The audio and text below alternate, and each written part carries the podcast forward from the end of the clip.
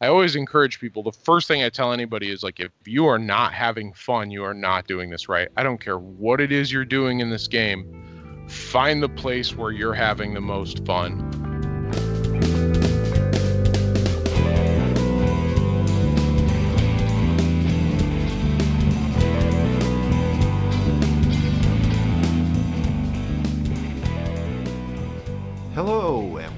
To Flippin' Orbs episode number 8. My name is, as always, Gordon Anderson, and today we will talk about two different topics. The first main topic of the episode is how to build an old school community, or how to grow one if you're just a few people in your city that wants to play with old cardboard, while others still play standard, modern, and other formats. The second topic is a deck tech about the amazing combo deck Eureka. So if you like to play big creatures and smash face, this is absolutely an episode for you. To help us with this, we have a very special guest, and that is the leader of the MTG Underground, Shaman Ben. He is known as the Librarian of Leng, and he is an old school player and community builder with a love for fun decks, and strange decks that is, and as well as the color green. He also writes the most amazing blog posts there is about the format, and those you can find on his blog, MTG Underground. And if you would stumble upon Shaman Ben playing Legacy, he will surely play the People's Cannon, Goblin Charbelcher. So without further ado, here is Flippin' Orbs, Episode 8, Eureka!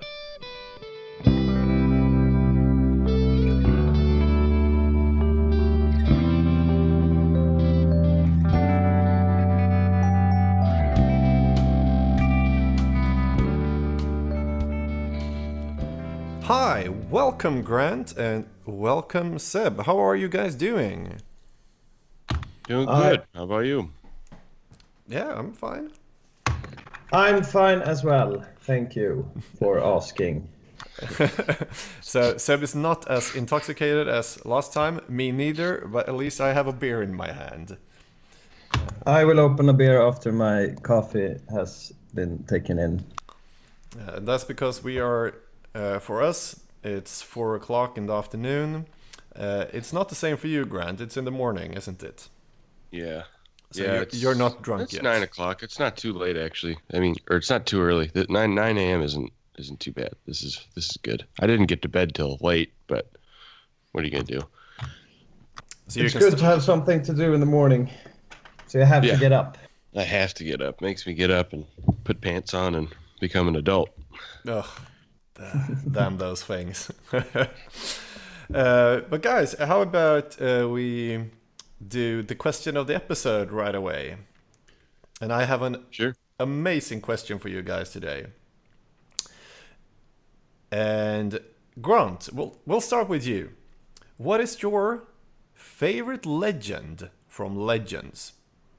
Well, after looking through the list right now, because I don't really remember what his name was, um, it was Axelrod Gunnarsson, and it's probably just because of the name. I don't know how good he is, uh, but he's Yeah, that's a cool name. two red, two black, four colorless for a five-five. So super value. Um, trample. Whenever your creature dealt damage by Axelrod Gunnarsson, this turn dies. Uh, you gain a life and you can ping a player. So Uh, that Um, is yeah. That is I think one I just cool like it. dude. Well, yeah, mostly for the name, and that's pretty much it. I wish Al-abara's carpet would be legendary because it should be because it's a flying carpet, but it's not. So I can't pick that one. But it's quite a cool magic card, though. Yeah, Al-abara's I carpet. Uh, for those who don't Yeah. I know, think the what- names of the legends, the legendary names, they're, they're like like were the best in that aspect in the, Oh, uh, that set. absolutely. Do you guys know how they came up with the names? Hmm. I'm, I have I'm no thinking you will tell us. Yeah, I will. Sorry, uh, I'm always uh, needing to tell you guys about things like this. It, it's actually the names of Dungeons and Dragons characters uh, from the play playtest group that created Legends. Okay, so, So- their characters. They're their names. characters from uh, their Dungeons and Dragons campaigns. Mhm. Um, at least most of them are. So Gunnarsson is one of the characters, and yeah, and they just took those and made legends. I think my favorite legend, but that's not legend from Legends. That's Norin, but he's not even in old school Magic because he's so, he's the yeah. But he's his, so weird. Yeah, But he's who's being your- who- mentioned. who's your favorite legend? Is he is he mentioned in uh, in Um, the old school catalog? I think it's Ice Age. Uh, I think it's mentioned the first time, so Okay. it's pretty old school. But but he's like he's walk in every time he appears, he's just walking around being scared, basically. But my favorite legend is probably uh, because I think it, it he's playable as well. It's uh, Sol'kanar, the Swamp King, Yeah. He, he is Uh, cool. and he, he costs five. He's in the Grixis colors, the black, blue, and red, and two gen- generic mana. And he has Swamp Walk, and uh, well, you, you could gain some life from it. And Yeah, He has all these cool, like I don't know. Yeah, they they invented the names as you said dur- when they played the Dungeons and Dragons. But like he, he has this apostrophe after the soul. So I don't know. I, I guess he's like Sol Canar, the Swamp King or something. yeah, I would think uh, that's how you pronounce it. Sol Canar. And awesome art as well. Yeah, Richard All King the leg- all the legends have some of the best art. Like Ragnar, his art is Oh, yeah. amazing. Yeah. Riven Turnbull is uh, one of my favorite arts as well, and Lady Orca. I don't, I don't Oh, know yeah. how long um, Richard Garfield like gave the artist the this freedom, but he said like the, he, he gave them as little as possible uh, insight on what the card would, was doing and whatever. So the artists got to like they had to use their own imagination as much. So he said that there were a lot of really good highs, but a lot of lows as well in the art. Yeah, And I think that's what's true for the. You remember some cards so much just because they're like, it's a whole story by themselves. yeah, like all the Richard Kane Ferguson art is amazing. Yeah. And, and then another favorite like Julie Baroh, um, who made Mind Twist, uh, for example. Mind Twist is an amazing art, but then you look at Tetsuo Umezawa and just, what the? No, please, no. Or Gwendlyn Di Corci is also Julie Baroh, and it's it's a cool idea, but it's horribly the art is like technically horrible. I would say. Agreed. Should, should we get on to your favorite legend as well? Yeah. Um, well, um, I've I've had a as usual a really tough time choosing. Even I come up with a question, but I can't choose a answer. uh, but I actually think it's Angus Mackenzie. Uh, there's just so much going on with that car. It's a white, blue, and green for a two-two. And first of all, his name is Angus, and Mackenzie. It's Yeah. like the the name. The art uh, is also amazing. Um, he he looks a little bit like Tim, um, like the real Tim from um, uh, from the Monty, Monty Python film. Yeah, not, exactly. Not Tim, prodigal sorcerer. Yeah, yeah, yeah. Even though that inspiration. Yeah, that's the that's the exact thing I'm thinking about as well. Yeah, like horns on the head and a staff, and just oh, look at me, I'm Angus Mackenzie.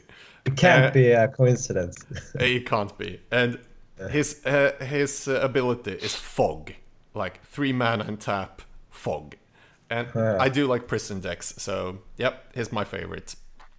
Hmm. And uh, uh, now when we three have um, chosen our favorite legends from Legends, I think we should welcome our guest and ask him what his favorite legend from Legend is. So, Ben, do you want to say which your legend, favorite legend, legend, legend, favorite legend is? yeah, a lot of legends here. Yeah. Ha- hands down, no contest, Lady Orca. and it's it's the simplest, most fantastic thing. I'd never seen any cards from Legends. I knew nothing about the set. We started right before it came out. It was too pricey to buy. I was on a school bus going to school, and a kid sitting in front of me had some cards, and he's got them half fanned out, and I saw the artwork on Lady Orca, and I could only imagine what, what that card did. My brain went a million miles a minute trying to figure out how cool that card must be. And for days on end, I thought about that card, and I had so many ideas about what that card could be and then when I finally saw it, it's just like a slightly worse Craw Wurm. It's a vanilla. it's a vanilla seven four. Yeah, seven for, for seven. But, but Angus is mentioned in the flavor text. Yeah. Angus oh. was gone. It's the last sentence. It's like I don't know what's going on exactly, but uh, yeah, her I... whole card is flavor text. I do not remember what he said to her. I remember her fiery eyes fixed upon him for an instant. I remember a flash, and then the hot breath of sudden flames made me turn away. When I looked again, Angus was gone. A wayfarer on meeting Lady Orca. So I think Lady Orca burnt Angus to the ground. Yeah. Uh, I love it. And she doesn't even have fire breathing he didn't get to prevent uh, that damage. No. no, it wasn't combat damage. it was a fireball. Yeah. Okay. Okay. But then, Ben, in flavor text, in flavor text, Lady Orc has demonstrated that she's powerful. But then when you summon her, she's like, "Well, I'm not going to work for you. Like I'm oh, just going to sit here and not do anything." so. That's how it is. Like she is really powerful, but she just, hey, screw you. I'm too powerful right. for you. For you, I'll just be vanilla. exactly. But uh, then you got a little bit happy when I mentioned uh, she is one of my favorite arts from Legends. Then I I did I did because that has stuck with me for 23 years. yeah, Sandra Everingham who did that art, um, and she has done a lot of really nice art as well. We're probably going to do an art episode, I think. Uh, hard to do an art episode on a podcast, but we'll try. You see this picture? There's a woman a little bit to the side, and it's blue and red and. No. Yeah. well, we, we, we, if we just talk about cards, everyone knew, so it won't matter. Yeah, absolutely. But as we've uh, started to talk to you, Ben, uh, maybe it's time to yeah talk a little bit about you instead of just us host rambling on. Um, in the beginning here, I introduced you as a community builder, player, and also as an amazing uh, writer of amazing blog posts, and that you have a love for the color green. Uh, does that seem right to you, or do you have anything to add, or say that was wrong? Well, I would definitely. Uh, I I like I like all of those things for sure. I'm um, you know, community builder first. I think the first and foremost thing I do with this game is trying to promote a very productive local community that I want to be a part of. Um, you know, the game is great. You'll play the game with people you can't stand, so it just gets better when you play with people that you like. So if you can get all of those kind of people together, like-minded ideas, doing this stuff, the the potential of the game is so much greater and then what it gives back to you is so much better. So i've just devoted a lot of my energy to doing that. We started playing old school when i was you know just getting back from california some years ago and it was just me and my brother and some people saw us playing and i started kind of promoting it almost by accident but I decided one year I wanted to play vintage again. So I started building a local vintage community and just a little bit at a time and just sharing the enthusiasm and finding the people that it was a good fit for. We've got a thriving local vintage scene. We've got a, a very significant number of players with old school decks in the area. Unlike some areas, we, we don't really organize tournaments here but I would say most of us are probably playing 80% of our magic is old school. We're throwing down games in between rounds at tournaments, whenever we meet up for dinner, just sometimes hanging out on a Saturday afternoon. It's, how do you how do you keep in contact? Like, do you just have dates set, or do you have like Facebook groups, or do you use your blog? it's a mix of all of those things. It's a, just a lot of us have networked so well that it's you know a lot of times it's pop up. It's like, hey, I I have the afternoon free. Does anyone want to play? And I might only get two or three guys together, but we can still play for eight hours with four guys, just jamming old school decks and drinking and, and having a great time. And it's it's magic the way it felt in the beginning when everything was exciting. We're right back there. Yeah, and, uh, I think so as well. That's what you, you get a glimpse of like okay, I didn't drink beer when I was like right, 12, right. 30 years old, 13 years old, but I, the community feeling, like you don't really, you don't really meet people in that way uh, right. in other circles. Yeah, when we were, you we were 14 and we were playing Magic, it was after school. It was like we were excited to get together and just jam games. It wasn't about prepping for a tournament. It wasn't about driving to Ohio or wherever I'm going for whatever I'm doing. It was just about I'm gonna get to play games with my Magic cards, mm. and the excitement of that transcended anything that I've ever felt about going to a tournament all these years later. You know, all the time that I spent playing competitive Magic, every time I ever even thought about cards, nothing ever really compared to like the initial excitement of you know the days when I saw Lady Orca from a distance, or yeah. when you know when I when I figured out that I needed to put enough black mana in my deck to actually cast my demonic hordes. You know, all of those early day stuff. It was you know getting to the point where we sat down at the table with the cards was the goal. The goal was actually just to be able to shuffle them up and play against another player. That's what was exciting. How do you get into that mindset? Like, because I uh, and I, I, I think I can talk for speak for Gordon as well. We are a bit competitive, but we try to. We, we, we do not play like the deck every time or anything. But sure, sure. Every Actually, time I sit down and I've play, never played the deck.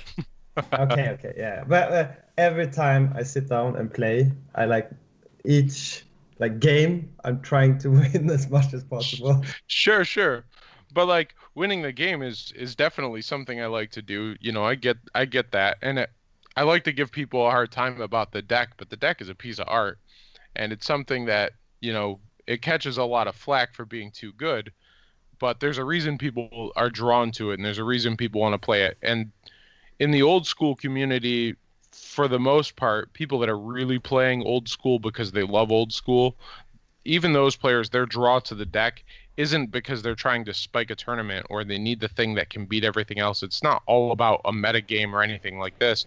It's about the love of that style of play, which is completely the opposite of how I like to play. I want to do big, flashy, ridiculous things and then mm-hmm. just kind of hope they work out. If they work out, it's great. If they don't work out, I still did the thing that everybody's going to remember, even if I didn't necessarily win. That's how I've always wanted to play Magic.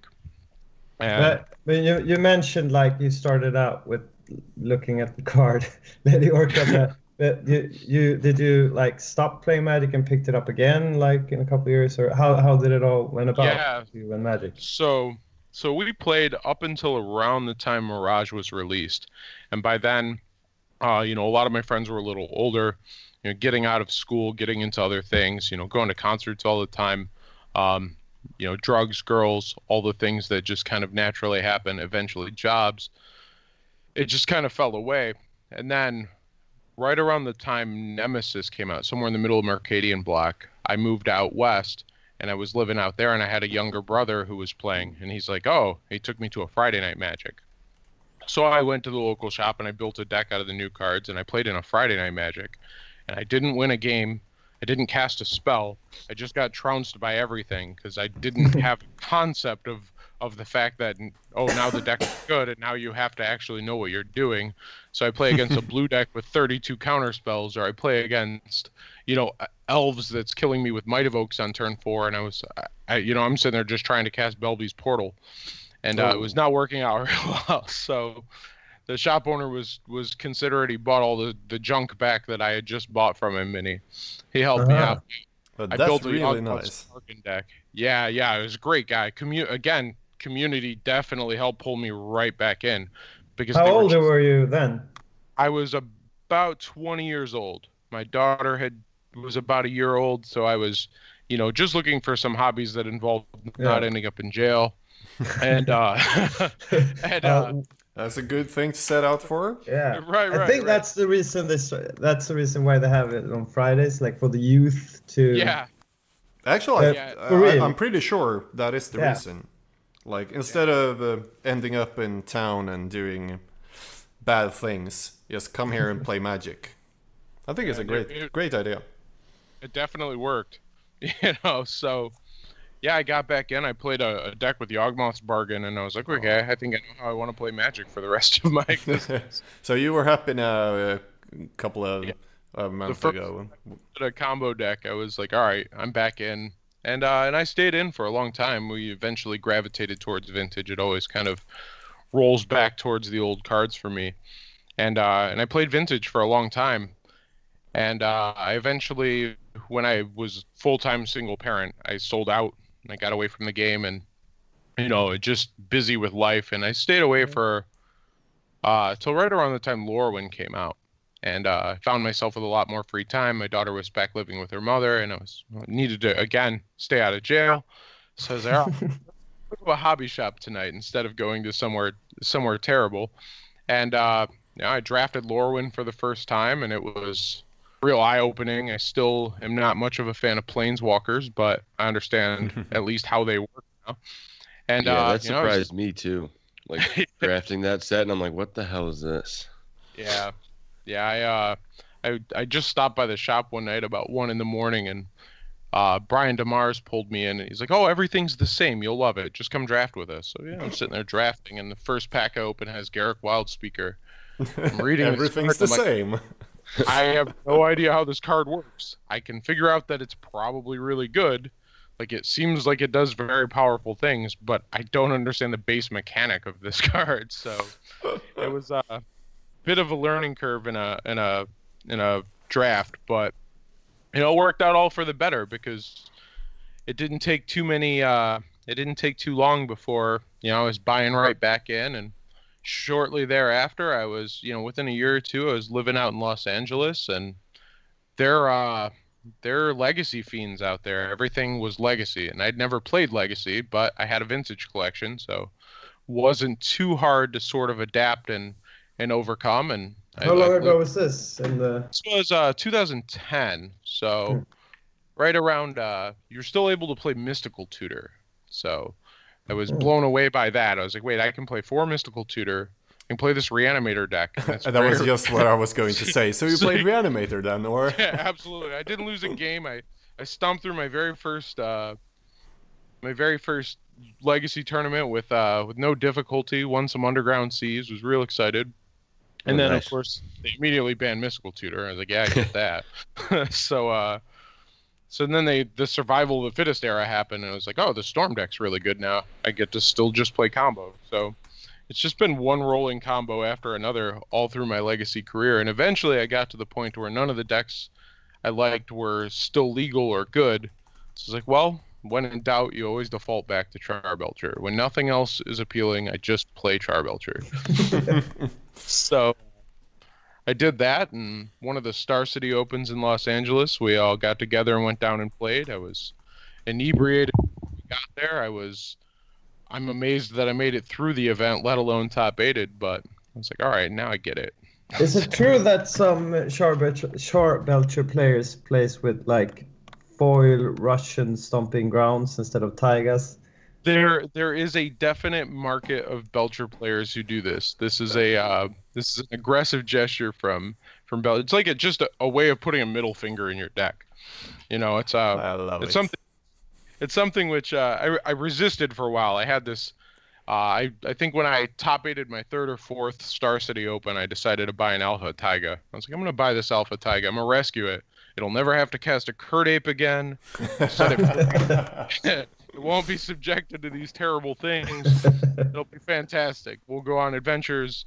I had a little web comic for a while with uh, one of my stoner friends, and we, you know we had a good time with it. Wrote a lot of stuff about the taiga, you know, and just just screwing around, which slowly helped me transition into blogging. But you know, I thought about it, and it's like, well, this taiga is worth more than the entire rest of this 75 card pile. Like So this is pretty awesome. But eventually, I moved away from Legacy and I don't really play it anymore. And recently, because my Taiga is in my my Eureka deck, I thought, well, I need to get another Taiga for this Belcher deck, so I don't have to keep moving it around. It's like, but instead of that, I could just get a Stomping Ground because I don't have a lot of respect for Legacy. and if you need a guy with a Stomping Ground in your deck, Yeah. definitely feels worse. So, uh, so I've picked up uh, the entire deck. The whole 75 card pile is German. So I went ahead and picked up a German Stomping Ground. Oh, did you uh, finally you finally picked one up? And I've become one of those guys. So now I've I don't I don't do the foil thing. Foils are something that have always been kind of lost on me. But Yeah. uh, I, I, I- I can I can stand behind uh, that choice. Uh, my favorite deck in Legacy and the only deck I have and play right now because I'm not a big fan of the format is a Reanimator deck. Non-foil, but everything is Japanese. I Yeah, like it. that's nice. But I think my favorite story about like when people giving the middle finger to the format or whatever is like I think Cedric uh, Phillips were, was commentating on a legacy tournament and a storm player. It was a combo player at least. Uh, when Cedric w- w- going on so- sideboarding the game one, when he w- were to go through the combo player sideboard, uh, he just started laughing because it was all ATOGs. Like, yeah, it was 50. actually uh, it was actually a Belcher player. Ah, yeah, it was. Yeah, Okay. He's an O- he's an Ohio native. He's part of uh, The story about Definitely him isn't that that story on your blog? Aren't you mentioning him in uh, the big uh, People's Cannon article? I, I did mention him during the process because I love those guys. They're they're absolutely great. Um, the Team Serious crowd out of Ohio are some of the best, most fantastic people to party with, to to play cards with. And uh, it was one of those guys. He decided he was just going to take Belcher to the tournament. They don't play Burning Wish like I do, so their deck is even more extreme. But You can how do put know? 15 islands in your sideboard. You can put 15 ATOGs in your sideboard. It doesn't matter. so it just lets you just do more things that are completely ridiculous. It's a great clip now. I, I've watched it a couple of times. Yeah, and, and I need to just as we are talking about uh, this, I need to, uh, tell our listeners to check out an article on your blog. Uh, I think it's uh, the one playing the cannon in Columbus. yeah, is box or something. Yeah. Some kind of Hellraiser reference because I like to compare the cannon to. I like to compare the Goblin Charbelcher to the puzzle box from Hellraiser. It's like you know, you either get it and you play with it, or it's not the kind of thing you ever want to touch. Yeah, and I think that's the article where you really tell uh, like this is the deck, this is how you play it. Yeah, Do this or go home. it's probably the most informative piece of writing I've ever really tackled. The Uh, yeah. majority of the blog isn't really magic related. That one's pretty dead on. Yeah, I've read that article a couple of times as I've uh, I've played Belcher a couple of times as well. Uh, and I I've- do love the deck. I'm preparing for Eternal Weekend. Uh, next Saturday, actually, a week from today, I'll be sitting down with Belcher, probably right about this time. Uh, so I just read it myself. I was like, all right, well, how, I'm gonna I'm gonna just take my own advice. I'm gonna go find past me. He's probably smarter than current me, and uh, we'll, read the see what he was doing. Yeah, yeah, reading my own advice. Nice. Like, oh yeah, I remember reading this. But as we're talking about um, the article and things, I will put it in the show notes for everyone who wants to play Belcher at, at an event. Uh, that is everything you need to know about Belcher. Uh, just read it, pick up the cards, go play, and you're set. But um, that article can be found on mtgunderground.wordpress.com, which is your blog. Uh, can we talk a little bit about uh, that? Um, Yeah. you- because we mentioned it a couple of times now that you are sure. blogging, and um, uh, how how did that start? You know, I've I've been writing for years. I've been writing for most of my adult life, and it's mostly just stuff that sits on my computer. I've never really pursued a whole lot with it. Just something I do more cathartically, more artistically than anything. And um, it was right after the uh, that first Star City top eight. I decided to write a tournament report, and in the process, I just you know, I, I poured a drink and I you know got a little bit celebratory and was having a good time. And I just wrote like I would write anything else rather than trying to write a piece of magic.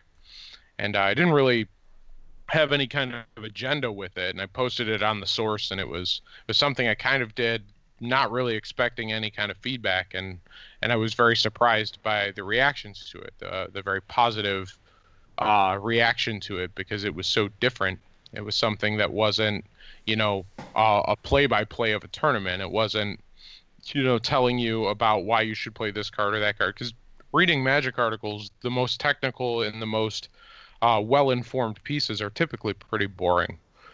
And your average magic player is probably not looking for that level of technical uh, detail. So most people skim articles and they they they're just looking for a deck list and they're not really digging into the meat of it. So I just wanted to offer something and and on top of that, I'm not exactly the best magic player. I don't have a whole lot of of like real good advice to offer you. Anything that I have to say, somebody is probably going to be able to give you better advice somewhere else if you're trying to win a tournament. Like I'm I'm I'm not the best source of that, but what I can offer you is I can offer you some kind of entertainment. I can offer you a little bit of a taste of the life that I'm living and the way that I'm playing the game. So I decided to approach writing from that angle, and and rather than write uh, a worse technical article, I thought I would write a more colorful piece that at least I could give you something to make it worth your time coming to read it. That's not for everybody. There are, there are definitely people who will read it and go, what, what am I reading? Why is this? Why why did anyone even write this? How is any of this real? Am I actually at a magic tournament with people like this? And now they've got to kind of question every time they see a guy who's glassy eyed sitting in the corner, like what that guy's up to. But for the most part, you know, there are people who've seen Fear and Loathing in Las Vegas and and are fascinated. There are people who are you know, who are out there and they, they don't play a game of Magic sober. And, you know, for that more casual, maybe more uh, uh, rowdy crowd, I think um, I may be more of a target market. it, and there's, it, it really there's, is. There's not a lot of that out there. There haven't been a lot of magic writers who wrote about things other than trying to be super technical about magic. Yeah. Um, I, we were I recently. T- my favorite article that that's like not uh, an, a usual magic related article. is the guy who won some Star City Games thing on shrooms. Yeah, yeah. oh yeah. I think it's on that. Vice. I think Vice yeah. or something like that published it. He, he wrote another one before that that was a, he was talking about his first trip to the Pro Tour. Okay. And uh, and he you know he's he's somebody who was a good player at some time. I don't I don't know him. I think he's from uh British Columbia. I think he's from somewhere up in Canada.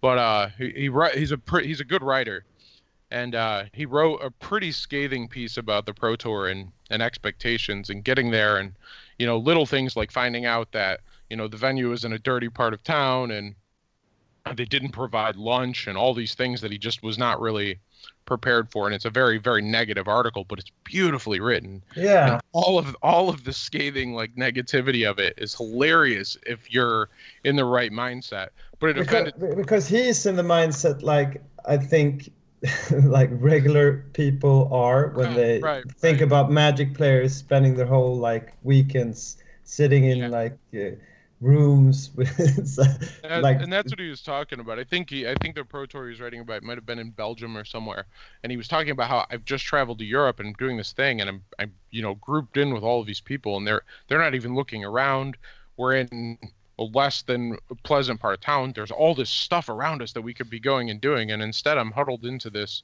crappy building where they're not feeding me playing this card game and being miserable he's uh, like an every it's miserable and nobody wants to own up to it. It was just kind of a Uh, you know, for me, I, I, was very fascinated with the piece because I can understand how somebody would end up there. For somebody yeah. who's playing Pro Tours and that's your life and things, it's a little bit overly critical and negative of something that people love.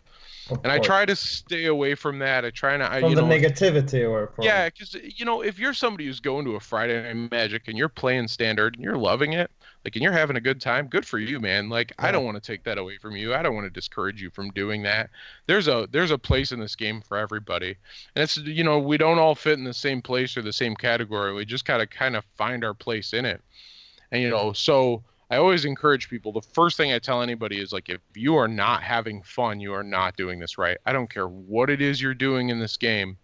Find the place where you're having the most fun. Yeah. There are people not like sitting down to play old school. They do not like playing a game of Magic where nothing's on the line. And coming from somebody who's played for Ante as many times as possible, I get that. but the game should be a good time. If you don't want to hang out with a bunch of drunk people, you know, maybe don't come to my house on Friday night. But like if if uh if whatever it is that that makes this game appealing to you, that's the thing you should pursue. And if you're talking about how you have to play modern this weekend or you have to do this or that and it's it's not fun for you and you're not around people that make it fun for you, like it's time for some serious self-reflection about your relationship with this game. And uh, I think Yeah. Yeah, I I- love I- this uh, this philosophy about it. That's Yeah, just, me too. It's just amazing. Actually, I, I like when I started playing old school, like just a, a couple of years, like after I my I got a kid, I think I started reasoning like this as well because I I played some like uh, tournaments when I really wanted to win and everything, even playing old school, but like when all said and done, like when I just like took a step back and like looked at what was fun during all of the tournaments I went to and everything. It's just that, like, sit, having going with a couple of friends to a place, playing, drinking beer, like having the time around the magic. Yeah. Yeah, and then and that's that's exactly it. Like, you know, I wrote about it in one of my blog posts, so I'll just kind of briefly touch on it here. But like, I was when I finally stepped away from competitive Magic, I was in before the PPTQ, you know, changeover or whatever happened. I was playing in a PTQ. I decided I was going to make the Pro Tour. I was like, you know what, I want to play in the Pro Tour. There's one in Honolulu. It's going to be modern. I like, you know, I know how to play modern at least. You know, maybe that would You be have the you have the stomping ground. No, uh, no, no I, was, I was playing. I borrowed a burn deck or something, but I was doing really well. And I was like five and one. I have to win like one more round to play. But every single person I played against all day was just terrible person. They were just miserable. They were not having fun, and they were salty to me. And the last guy I played just treated me terribly. From the second he sat down across the table from me, he was just an awful human being to me. But it wasn't even personal. He just was having such a miserable time that all of his interaction with me was miserable. And then on top of that, he didn't see me as a person. I was just a roadblock to one more way for him to get unlucky and not get what he deserved. And he was so, so angry. and when I finally I beat him and he was just so upset, like I saw him standing off by himself. Like he didn't even have a group of friends to go like complain to. And I thought that is a person who is destroying their life playing this Mhm. game. There is no fun in any of this for him. He paid money to come here and not enjoy this. We we have a So- really good player in our play group that he got. Uh, I played it was a WMCQ like World Magic Championship Yeah. qualifier, and uh, I watched a game where he was like being the the his opponent was being called uh, called the judges like over a couple of times and like I I didn't know him at, at that time our friend that in our play group but the game after he just like after he had won against me he just scooped up his cards and said like I just want to go and uh, play on a, a side event or something uh, you can Yeah. have this game because he he got so uh, the his opponent had like taken the fun out of it uh. Right. Yeah, but and it's he's Yeah, a really good player I mean, it was the And same for me the day two of uh, the GP Stockholm. Like the day one, I had an amazing time, met wonderful people, talked to all the friends, and day two, like everyone got so competitive, and many of the matches like they they weren't any fun anymore, and Yeah. It's something you probably can get over as well. I think it, it's uh, we're one-sided in this argument, so absolutely I think Absolutely. Yeah, a lot of people playing competitive Magic is really they are uh, probably having fun. yeah they're having Right. fun, and that's what they're there for. It's And it's an aspect of the game that uh, you shouldn't frown upon. But Right. No, absolutely. And I think I think for the people who do have fun with that and who do find the joy in that, I think that's a great place for them. And I definitely would encourage it. It's good for the game to have that stuff. But if like you're trying to be part of that and that isn't for you, it it, it helps to just sit down and have some self-reflection because there are places in this game where you can enjoy yourself. yeah, And and the same goes if you're playing casual, if you're playing with a bunch of guys who you just feel like aren't taking the game serious enough, who who don't care enough about the game, a guy who just, you know, you're trying to test you want to test your legacy deck out, but the only deck he has is a Goblin Charbelcher deck where he's trying to kill you on turn one. You're not getting any real data out of it. Like maybe it's not the place to hang out either. So you know, it's definitely a two-sided place, but just the reason it's so there's so much te- texture to it for me is that that was the moment when I decided I was like I need to step away from this. This is not the place where I want to be. I'm not even going to be able to take the week off of work to go to Honolulu. I don't even know why I'm trying to win this thing. Like I've just been told for a while that maybe I should like if I was good enough I might be able to make the pro tour, but when I get there they're going to make me draft. Like I don't want to do any of this stuff. I'm like I definitely definitely have no interest in making this happen. So yeah, so like you know having an understanding of what your relationship is with the game whatever that may be is going to help you enjoy it more and my blog has helped me do that a lot too just being able to sit down and write about the things that i love and you know mix magic with life and art and and just kind of tie everything together in in an entertaining and very cathartic way. You know, I talk a lot about my life in it a little bit. I talk sometimes almost a little uncomfortably about some things because I'm probably incriminating myself at times. And there's there's definitely some half-written articles sitting in the reserve right now that I, I'll look at from time to time and think this might provide a little too much information or it might be a little too obvious to people who other accomplices in this scenario are and maybe I shouldn't put them at risk. But uh you know, it's it's the idea is there's there's a lot of great stories out there and they're not always the you know who you played in round 3 stories. Like if you're going to a GP and you know you grind through that day 1 and then you're in bed at 8 p.m. so that you can be well rested for a day 2 and and you grind that day 2 and you you know you narrow, narrowly miss prize or whatever and then you you know you catch your quick flight home and you never really did anything else but magic through that whole weekend there's a whole lot of things out there that you probably missed out on and you know maybe those things aren't for you but maybe they are so you know i i found the same thing where you play a lot of day ones of gps and day one of a gp is usually a blast because you get to play against some of the best people especially if you don't have buys. The other guys Yeah. without buys in the rounds are the people who are there just like you and they're just having a good time and they paid their money to be part of this big thing. And you know they're not really trying to top eight or do any of the stuff they're trying to have a good time. You get to play against some of the best players but sometimes when you make that day two transition you just took a lot of people who are probably also good people who are now suddenly under a lot of stress Yeah. and people tend to behave differently when they're under pressure so you know what you bring to the table sometimes influences how you behave at the table Yeah, but I, I like me and my friend at GP Prague, like last year, I think it was. Um, we actually both dropped uh, from the main event, even though we both had chance uh, for a day two after six rounds. Just because I said, "Eh, but it's like ten o'clock in the evening, and we we don't want to throw away. We're in Prague.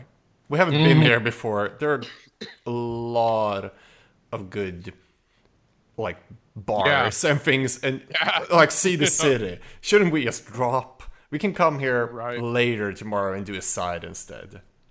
Yeah, and- and there's just a lot more fun in that a, a lot of times. So I definitely try to live inside of that part of the game. It's it's just way more enriching.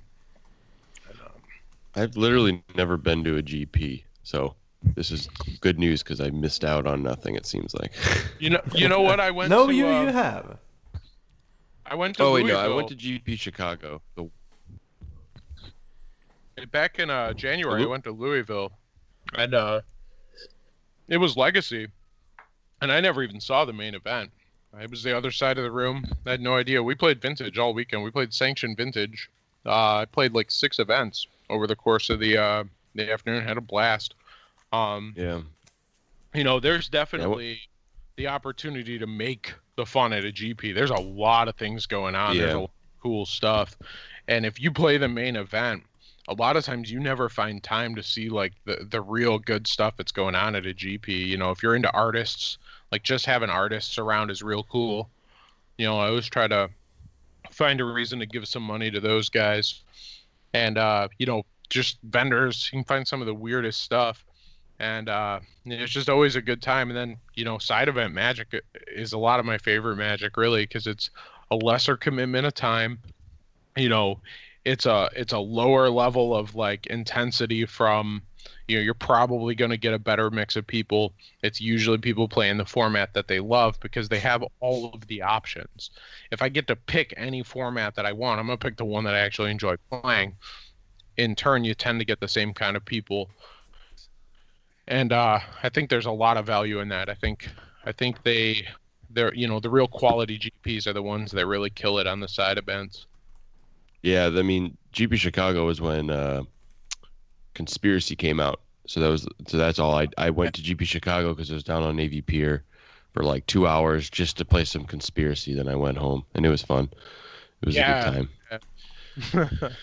Hung out with one of our friends that were that was vending too because they owned a shop. So yeah, Right. it was fun. But hey, you can't beat that kind of stuff yeah, But um, I think we um, uh, should go over to our first topic of the day. all right Actually, after all this uh, One rambling. hour in. no, we're only like forty minutes in, I think. well, I've, I've had my coffee and I'm at my second beer, so Um, yeah I, I'm uh, getting ready at least. yeah, I'm not on my second beer, first but I have a 75 centiliter uh, Belgian uh, beer with a lot of alcohol in it instead, and it's almost empty. Ah, this is the way you do Gordon podcasts. is really posh yes. doing it with his beer. I like to have them like the old guys in the corner, the Tom Waits characters. I like those those kind of beers. Yeah, but I've worked with beer, and Grant works with beer, so we are we are Yeah, yeah. allowed, I think. I can enjoy. What do you yeah. say, Grant? We're allowed to be a little posh when it comes to beer. So, I mean, this is a little off topic, but I was at that I was at a bar last night for a friend's going away party, and ran into this couple that I've met before that love beer, and I'm just drinking High Life because a I don't want to spend a lot of money because I've got I have about six cases of beer in my car right now, and I'm like I don't want to spend any, I don't want to spend any money. I already did a shot of Malort. I just want something to sip on. Like just give me a High Life. I want something cheap. And she was just uh, the the guy was just like, oh, I'm surprised you're drinking a High Life, and I'm like, I don't care. I just want to drink a beer. Like it's like I'm not. Sometimes I you just- just I don't know. want that, like just a cold Yeah. beer. And, and someone it, ha- I'll has to speak out for the little man. Yeah, well, I mean, I'll take a triple or like a like a Belgian strong or something completely off the you know different. Or I'll drink a High Life. Like I I, I can go either way. It doesn't really matter to me. Everything has its uh, time and place. I'm always fascinated with beer culture because I'm I've been a whiskey guy since I could drink, and uh, I've never developed much of a, a preference to beer. Like I only drink beer if I'm stuck somewhere where That's strange. there's no there's no booze, and uh, you know I don't even I don't It's you know almost the same drink. Right, right, but it's different. I think, I mean, beer's carbonated, right? Like it's thicker. Oh, there's just something about it I don't really. It just, it's not the same thing. Like I can drink whiskey all day long and I'm having a good time. Uh, right now, I'm actually putting down. Uh, I'm pouring the third glass. Uh, I'm mixing uh wine, rum, and uh, orange juice poured over a bunch of frozen fruit. No, Uh, it's, it's a morning, so that's a you know, it's- breakfast. No, yeah, that's it's about breakfast. eleven o'clock here in uh in Detroit, so I'm about an hour ahead of Grant. So, you know, I was like, well, let's uh let's make myself a morning beverage. So, Well, you that's know, I'm on the probably the most amazing uh, be- breakfast, Saturday breakfast I've ever heard of. It's uh, Saturday at least. yeah, I don't have anywhere to go. I'm gonna probably, you know, I'm gonna invite my brother's gonna come over later. My buddy Chad's got an old school cube. I think that's the plan for the day. Oh, so there's no reason there's no reason not to start drinking at 8:30. I might throw some laundry in and forget about it. You know, wait Seems- for a Seems like a perfect Saturday, I would say. You're right. Like you can't beat it. It's raining outside. It's beautiful. Like everything's great. Okay, so Okay, with- with the first topic. Yeah. um, so the, the vintage and the old school scene. How you you talked about like how you you started out with vintage and the, the community got started in that fashion. Yeah. What, can you like what- t- what tell us a little more about like the Okay, rise of old so- school? Yeah, so it started with, you know, old school started for us. Um, just kind of a, a casual topic with my brother when I was first looking to move back to Michigan in like uh, near the end of 2011. And I hadn't heard of old school. I didn't know a whole lot about it, but we were just talking about Magic in general. And he was just getting back into wanting to play, but didn't have a lot of cards. And I said, hey, what if we just played Magic like it was when we started? It's like let's just start, you know, before the legends came out. You know, we'll start with like the release of legends. We'll pull up the old rules and shit. We'll pull up the old restricted list and we'll just build decks out of only the cards that were there and we'll play it till we're sick of it and then we'll release the dark and we'll rebuild our decks with some dark cards. And then when we're sick of that, we'll release Fallen Empires. And let's just go through this motion. And he was he was just enamored. He's like, that sounds like the most amazing idea ever. You know, well, I never really I was telling somebody about it, and they're like, "Oh, you should see what these guys are doing overseas." You know, kind of linked me to the the old school blog, and I was like, "Oh, this is amazing! There's people doing this stuff. This is really cool." And I immediately realized, I'm like, "Oh, there's there's some merit to using a a modern uh, restricted list rather than just going back to a time when Dingus Egg is too powerful." you know, so like, uh, you know, my you know, so we we quickly adapted to that, and we just started playing, and I found a couple other guys that were playing here and there. And you know, I I just started buying up the stuff that I knew I was going to love and I didn't really worry about whether or not there would be people to play with because at, at worst this is I probably play Magic with my brother 75% of the time. 75% of the time I'm going to be able to play this stuff. So so, you know, it was a no-brainer to get in. But then uh I'd been back in Michigan for about a year. I hadn't um, I hadn't had a lot of time to, to do stuff, and then I got it tried to get into the competitive magic, and that wasn't working for me. And when I decided to get out of that, I was coming up on my birthday in January, and I thought I'm gonna have a vintage tournament for my birthday. you know, it was just gonna be a one-off. I invited everybody I knew, everybody I could think of. We'll make it full proxy, so nobody's got to worry about picking things up, and we're just gonna go have a good time. We're probably not even gonna finish this thing. We're probably gonna get drunk and and forget about it, but it'll be fine. Well, you know, I, I'm fortunate to have uh, uh, RIW Hobbies is, is a local game store that I've a lot of history with, and basically let me run whatever I want out of there. Real cool to me. Um, so I ran it there, and everything went way better than I could have expected. And people were actually playing vintage and actually having fun. And uh, we started talking about it, and we're all celebrating. And you know, the question came up was, well, when's the next one? I was like, I don't know. You guys want to do this month? It's like, yeah, well, let's do it. So a month later, I had eight more guys, and and I just fired one once a month for for the So, so some of the recipe for the success was like everybody's invited. You don't need really don't even need the cards or just finding a reason and a way to get everybody together in the same room you know to get people talking to find something that everybody wanted to do together and and that was that was what launched vintage for us locally and you know and it, here uh, a lot of people are like they're, they're afraid of vintage because Yeah. they, they think like the the older or like the more cards in the format. Like people only playing standard think maybe modern is like you win in three four turns but vintage that's like okay nobody gets to do anything. Right everybody wins in turn one and right. right and it's funny because all of the things that people worry about being true in legacy and vintage all of the stereotypes that are not very becoming of the format are exactly the kind of things that i'm usually trying to do in those formats but uh but it's more true in modern. yeah, yeah.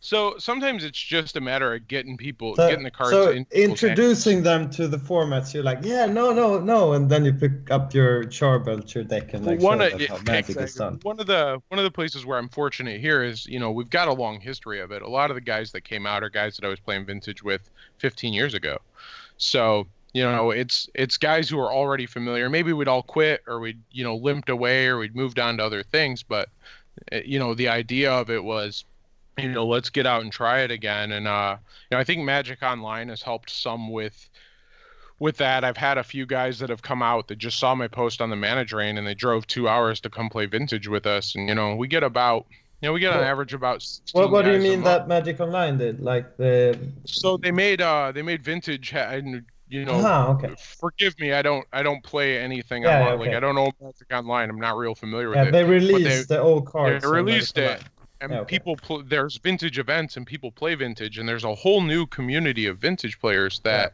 It's actually learned quite vintage big right playing now. online yeah so there's all these guys that had never played vintage before they played it on Magic Online who you know they, they maybe they have a different take on the format. They don't remember all of the things.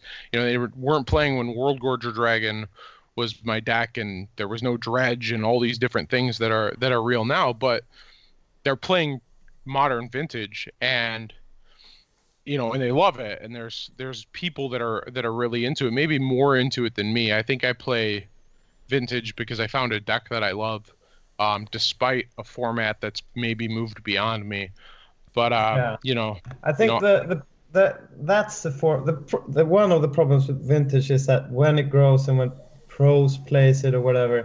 Back in the day when Weissman made the deck, he had like four mind twists and he he made an argument for or he, he was like maybe we shouldn't have four mind twists in this format and they like restricted it at least I think. No, Uh, they but banned the it. problem now with the restriction is in vintage is that the it's the wrong type of people that decides because Yeah. it's like they go from they go via the pros and the pros are like really really they well the, the guys usually at least we talked about like they want to win. Okay workshop is the best deck i'm going to play workshop. But when it comes to paper cards you don't go and buy four workshops just to get the best deck right usually You you don't? pet decks but to to play against like my seven other friends.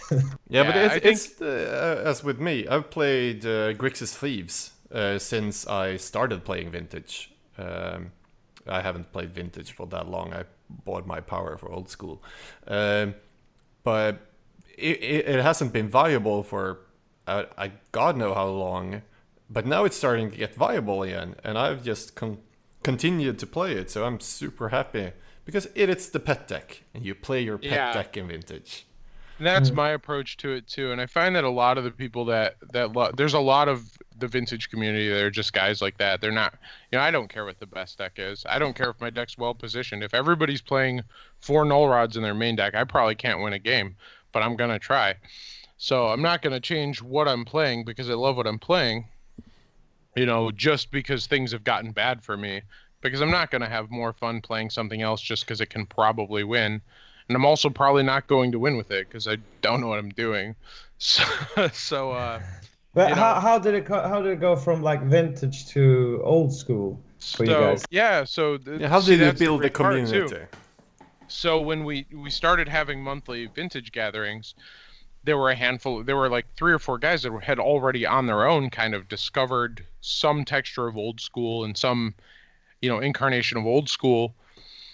And uh, so suddenly between rounds, people are playing games old school over in the corner, and then it's we get talking, and you know then it's and you know we don't want to draft on Friday night or we don't want to play standard, but we can get together at the game shop on, on Friday night and go sit in the corner and you know sipping out of a flask out of our bag still throw down some old school games and now you've got players coming over to see what's going on. What are these guys doing? What are those cards you know? And uh and, and it's exciting because we're having a good time but and you know enthusiasm's infectious.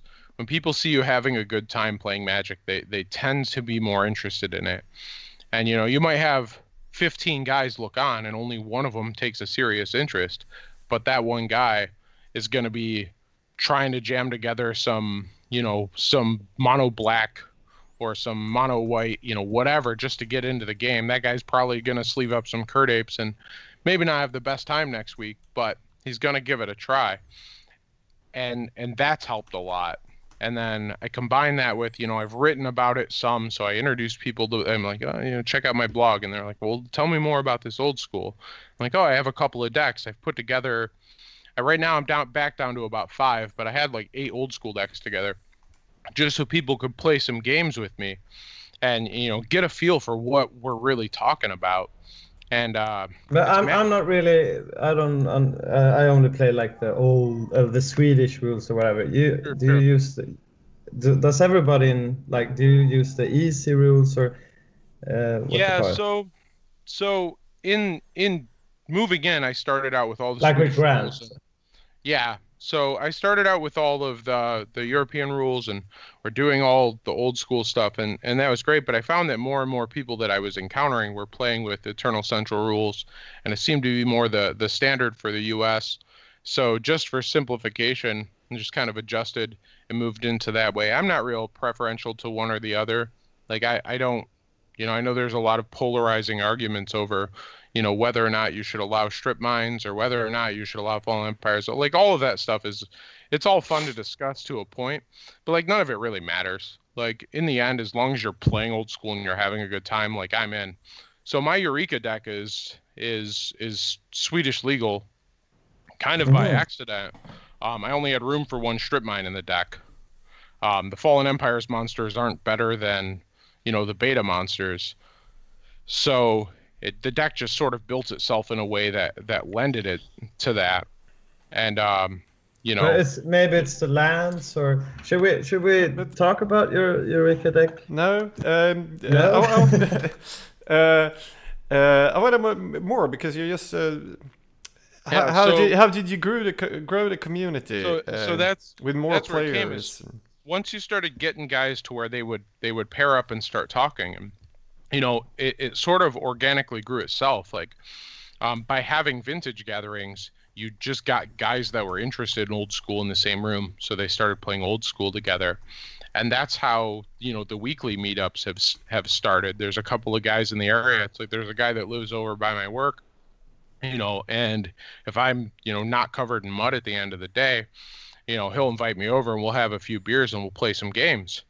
And uh you know it's it's not anything heavy but that's probably where 60 70% of my magic takes place is like pickup games throughout the weeks.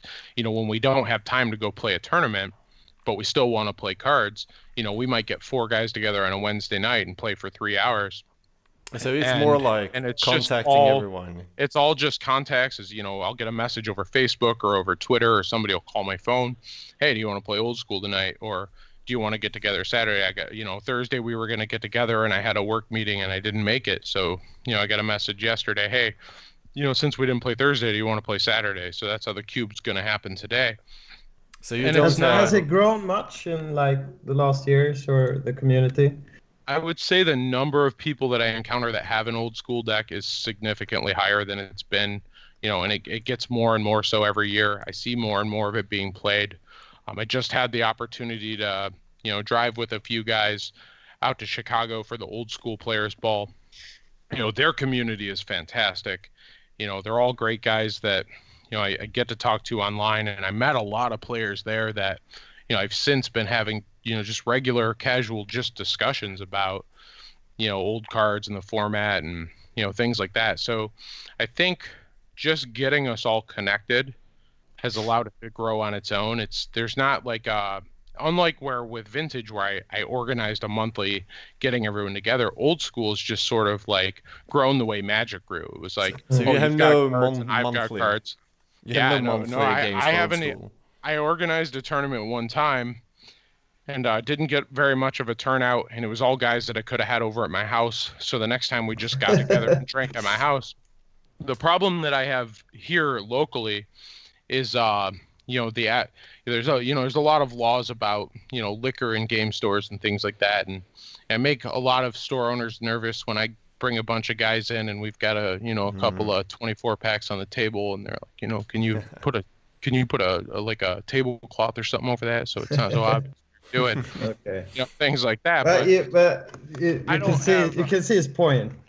Uh, you, know, can see yeah. for yeah yeah no absolutely totally respect that but because of that it's a lot harder to organize i've had more trouble locally organizing maybe tournaments because i want to create the proper environment and not you know i don't want to create a magic tournament environment i want to create that good time environment and i don't have like a real good location for that right now i live in an apartment so you know i don't But- have uh, I think what, what Stockholm? Gordon's Yeah, sorry, Gordon. Yeah, we, we in Stockholm have um, like once a month uh, at a set date uh, at a pub.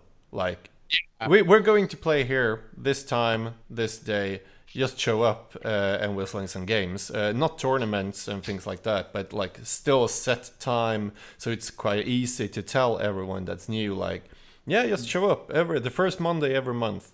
This pub. I've been uh, I've been I've been going out to some local bars and things actually right now and kind of scouting out places that would have the space for us to do that. Where I live, like in the metro area where I live, um, on the weekends, like everywhere's packed.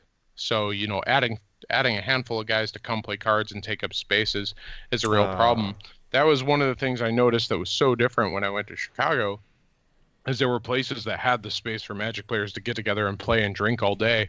Where you know where I'm at, a lot of the the local places are pretty small, and uh, they kind of are banking on using that space to make money. So that's that's been my current issue. That's my real you know current bump in the road as far as like organizing something bigger locally on a monthly is I mm-hmm. want somewhere where people can go and and have a good time and drink. But I I I haven't. I think Gordon is super connected yet. in that department. Yeah, yeah. I can see how that works out. Yeah, that's a super but- fine balance too, because even like when we go out and play, like on a reg- a random day, we want to make sure we're going somewhere without servers, so they're not we're not sitting there just taking up space, and she could be making Right. more money on a table that's flipping faster. So we do our best to try to go to a bar that isn't going to care that we're taking up two tables and just hanging out for a couple hours and not really spending that much money. Right, right. Yeah, same here. Uh, like, it's important that everyone drinks, so the bar actually thinks we're good customers. It's important that it's it's not a bar that becomes full, so we take up because we take up more sp- spots than anyone that, that other people would Right. with the playmats and everything just okay and Yeah. spread out. So it, it is hard to find a place. Our uh, our the bar we've used uh, for uh, I've played Magic at that bar for I don't know how long, almost five years, four years at least. Uh, it closed down a couple of months ago, so we're we're in the same spot now, trying to find a new place. Uh, Right, It yeah. not that easy. And every there's- time we go to the bar, I only complain afterwards that it was Yep. too expensive. Because Yeah, we want a we want nice beer. He wants Right. a beer, and yeah, yeah, and I just want a place that'll sure, serve me Jameson.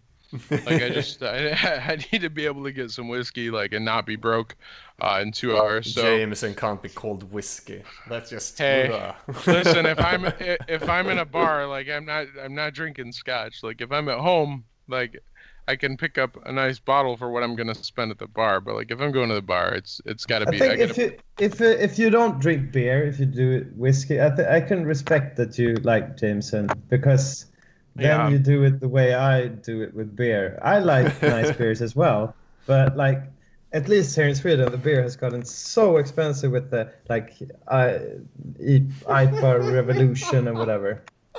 yeah. okay, okay, No. okay, let's stop. okay, let's let's move away from the liquor discussion and um, Yeah, yeah. just um, I've, I've, I've, I'm only having one last question about uh, community uh, building, or actually no, I have two. Uh, the first is, if I understand correctly, you you put together a bunch of old school decks yourself, uh, which you can uh, lend out to people to try to Yeah. get more people. Is that true? Yeah, that's that was uh that was my big project at the start of the year. Was just to get enough decks together that were vi- that were playable, so people could play cards against each other. So how many do you have? Uh, I'm down. I'm back down to five right now. So you have So I- five I decks and then like your deck. Uh, Yeah. So Yeah, you, and then- you with only your card pool you can play six people. Yes. That's yes. really cool. How has that worked out like for getting Uh, new people? It, that that's a, a huge help because it gets cards in somebody's hand and it gets them to actually just play a game and they're not getting their first exposure to old school by like going into one of the facebook groups and, and clicking on the wrong thread and seeing all kinds of arguments they're getting their first exposure to old school by seeing the cards and having the cards in their hand and playing the cards and casting Erhnam Djinn and and attacking with a white knight and and doing the things that are the reasons we play this rather than getting caught up in in like discussions and arguments and and all of the different things that that can take away from the reason we're all doing this if you just put the cards in someone's hand and they sit down and play it if this format is for them they're going to know right away and they're going to want to play another game. And most of the time after somebody's borrowed a deck you know they're looking at it and they're going well i wonder what i can put together. And uh, and that's that's been a, a great way to get somebody to start playing old school. Um, Would you say And- that's your like uh, the the best tip you can uh, give anyone who wants to start uh, his or her own community somewhere where there Yeah. aren't many players, like getting it.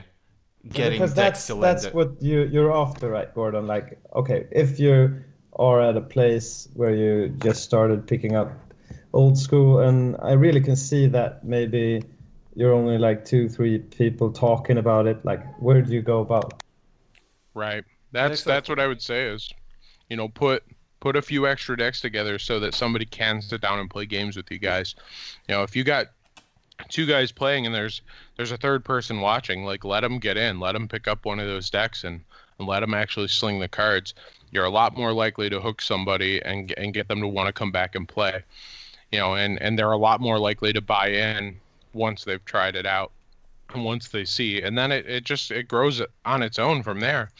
You know but you you also have to with that you also have to always remember like the way you present yourself to other players like people are drawn to people who are having a good time if you're sitting over in the corner and you know you're playing with your your power and all your expensive cards and and somebody comes over and they ask something that you know seems kind of foolish or whatever I just usually like you know. shoo them off.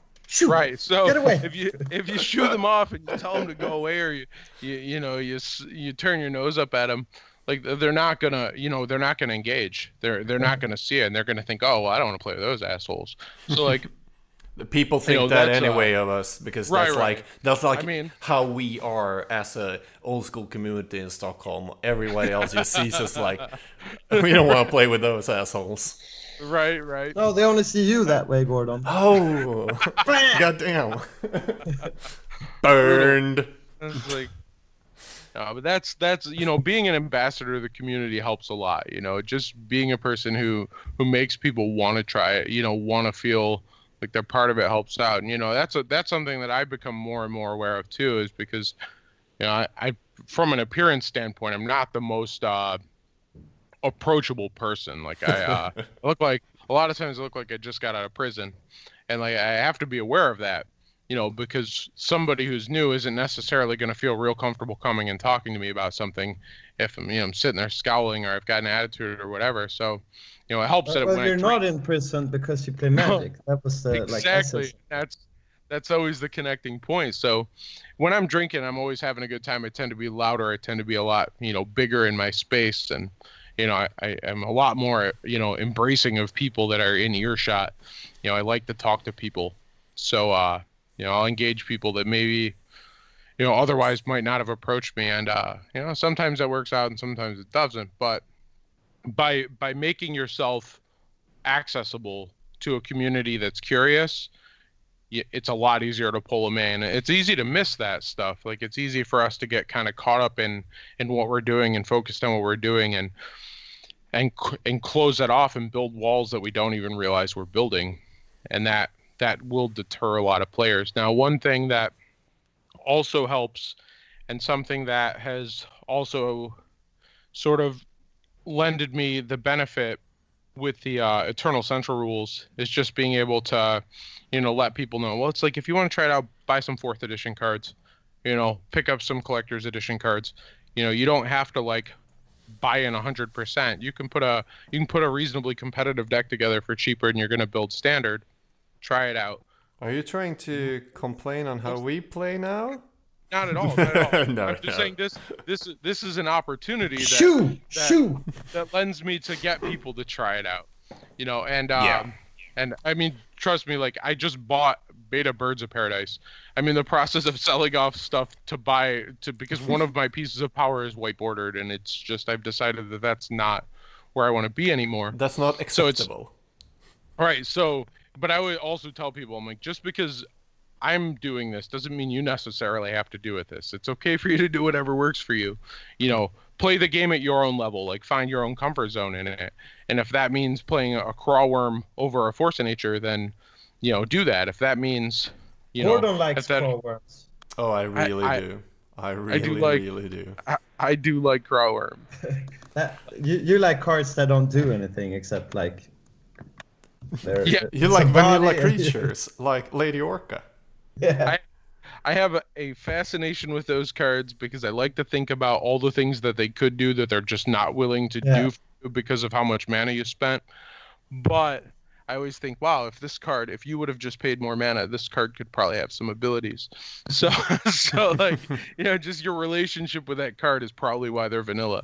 You should But- uh, make a set like on your blog with, with those cards. Like make Yeah, like, make yeah, yeah. five cards li- li- and add one mana and It's like- make put on What- some abilities. What if you had paid five more mana to Lady Orca? Like, Yeah. what if all of a sudden she liked you more and she was willing to start showing you how she killed Angus Yeah. Mackenzie? Because Maybe like a did- co- the, an upkeep cost or something. he didn't Nobody disappear- kills. he Nobody didn't kills disappear Angus. in a. eh, It's true. He didn't disappear in a fog because he wasn't afraid of her. That's all I'm saying. Like, and he Uh, wasn't afraid of her because she's a seven four vanilla. So she's clearly got something going on that you just didn't pay for.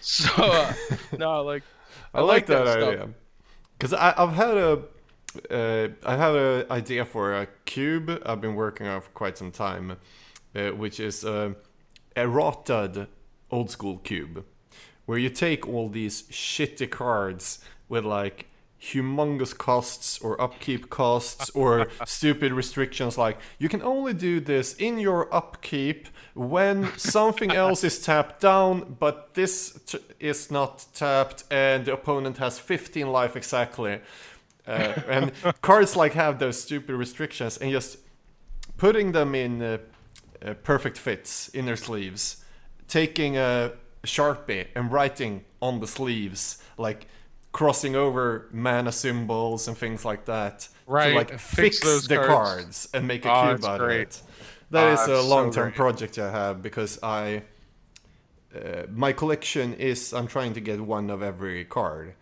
um, oh so, yeah. So i am just a couple of cards uh, But just think away about now. think think about like having a forest. It's like to, you know tap for a green, but it has an addendum ability. Tap this card to put Torsten von Ursus into play. like suddenly Torsten von Ursus is more playable, and uh you know maybe the fact that he costs like a zillion mana doesn't matter anymore.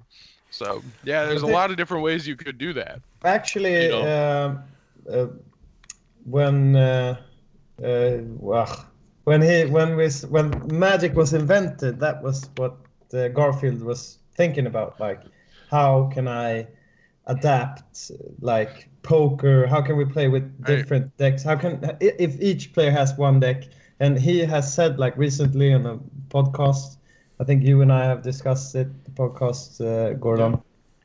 He interviewed uh, Weissman. i haven't listened Uh, to the garfield episode yet it's uh, it's kitchen, kitchen- table magic Yeah, amazing and, uh, podcast Yeah, Oh And yeah, I Garfield like got- that. Garfield got interviewed and he said like, "What what do you, what are you missing right now from Magic?" And he he said two things. Like first off, you don't have to buy packs; just play with the cards you have and draft because he loves drafting. But he also said like you should adapt the game more, like to your own standards in the kitchen table area. Like you, Yeah. like what Gordon has, for example, thinking of and what you have with Yeah. Craw Wurms and Yeah. Lady Orca. I, I think that that's uh, that's a field that hasn't been. Oh, people make new cards, and there's a whole thing with that. But like doing stuff that with cards, I think Yeah. there is a field there because the game is so complex.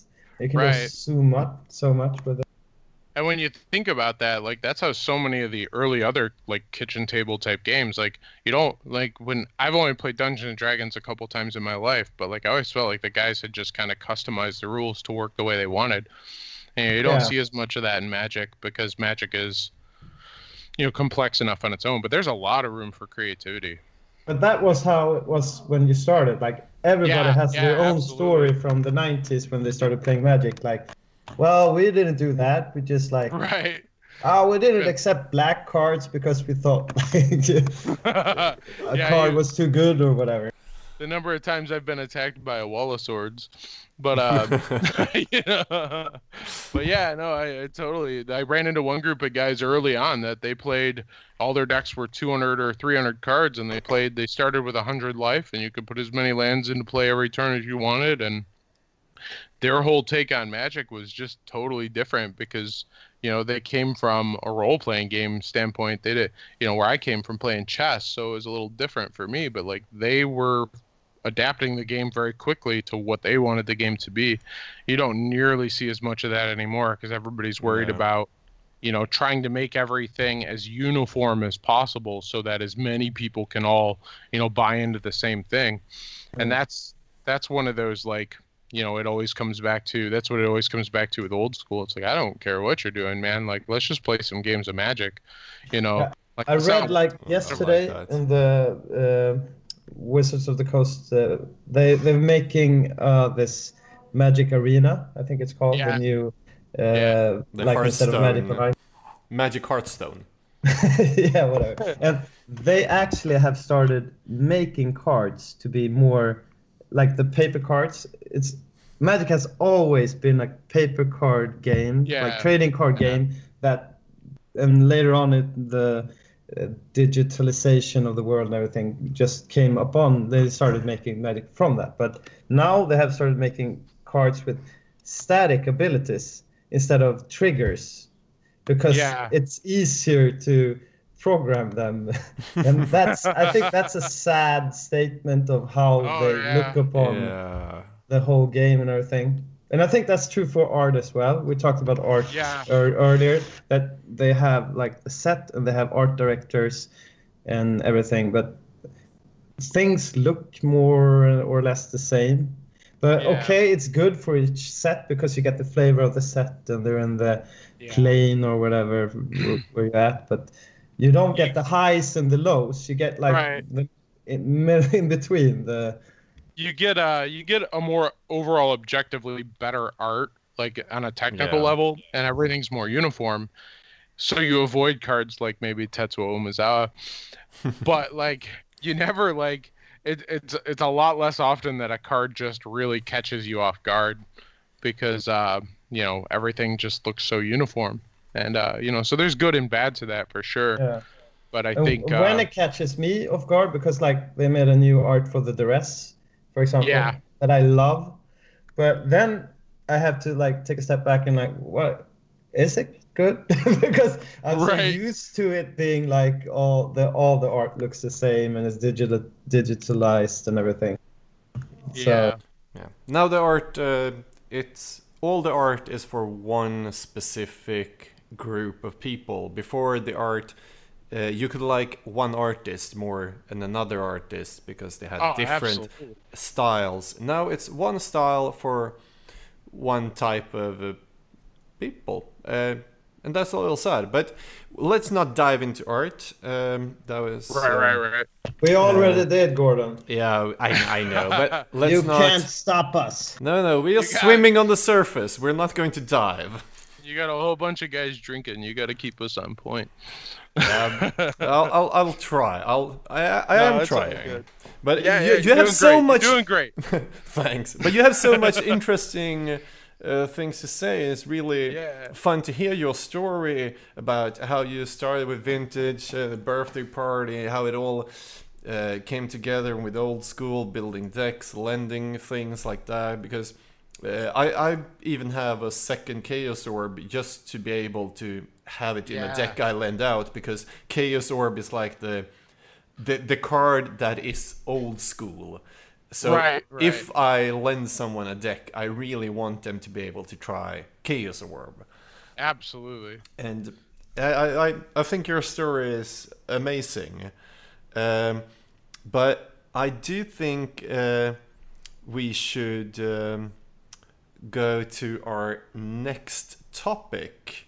two topics Uh, and um, our next topic uh, is a deck tech.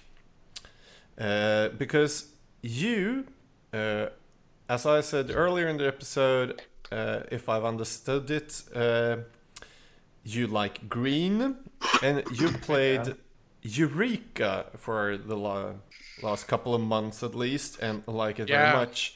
So we decided uh, to do a deck tech with Eureka this episode and have Ben uh, joining us for that deck tech because he is the expert on Eureka in this little group. So uh, we're going to have a short music break and come back with a deck tech with Eureka.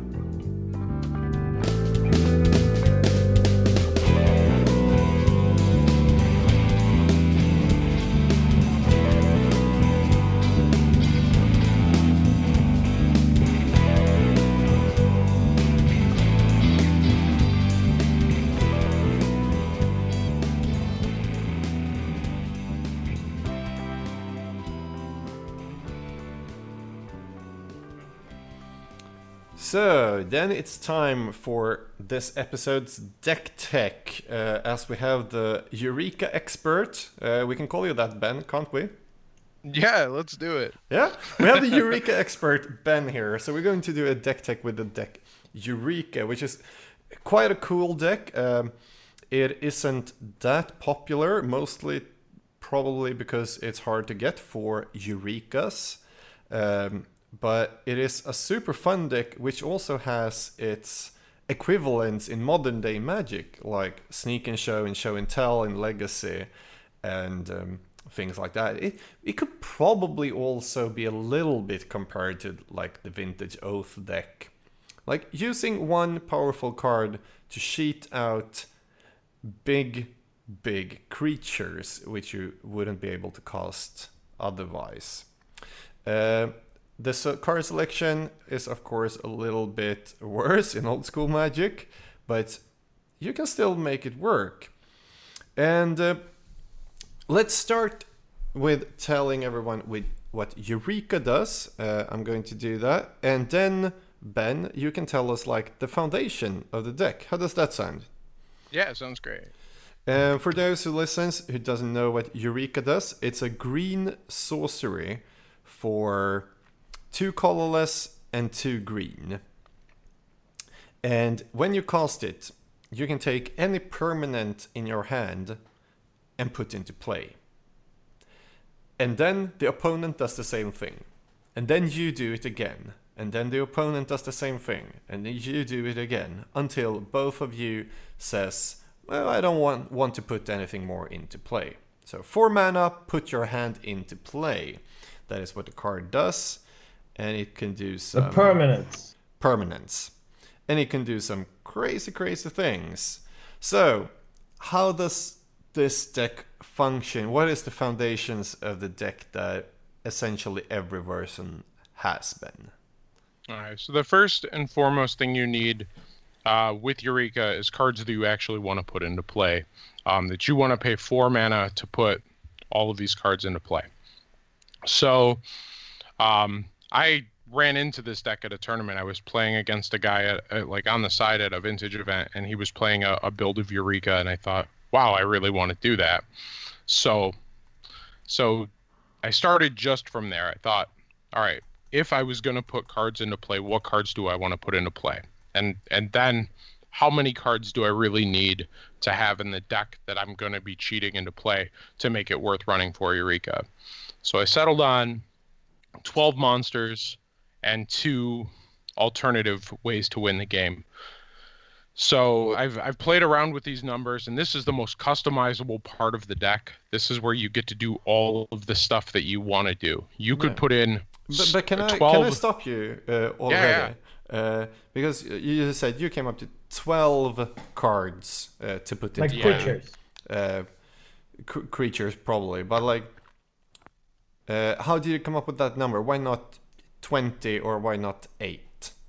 Well, I actually started out uh, at 16, and I thought, how do I just to make sure that I had enough, and then I played around with like mulliganing some games and and playing some games, and I found that oftentimes I would have 16, I would have a lot more overcasted cards, and then maybe not ever have the Eureka.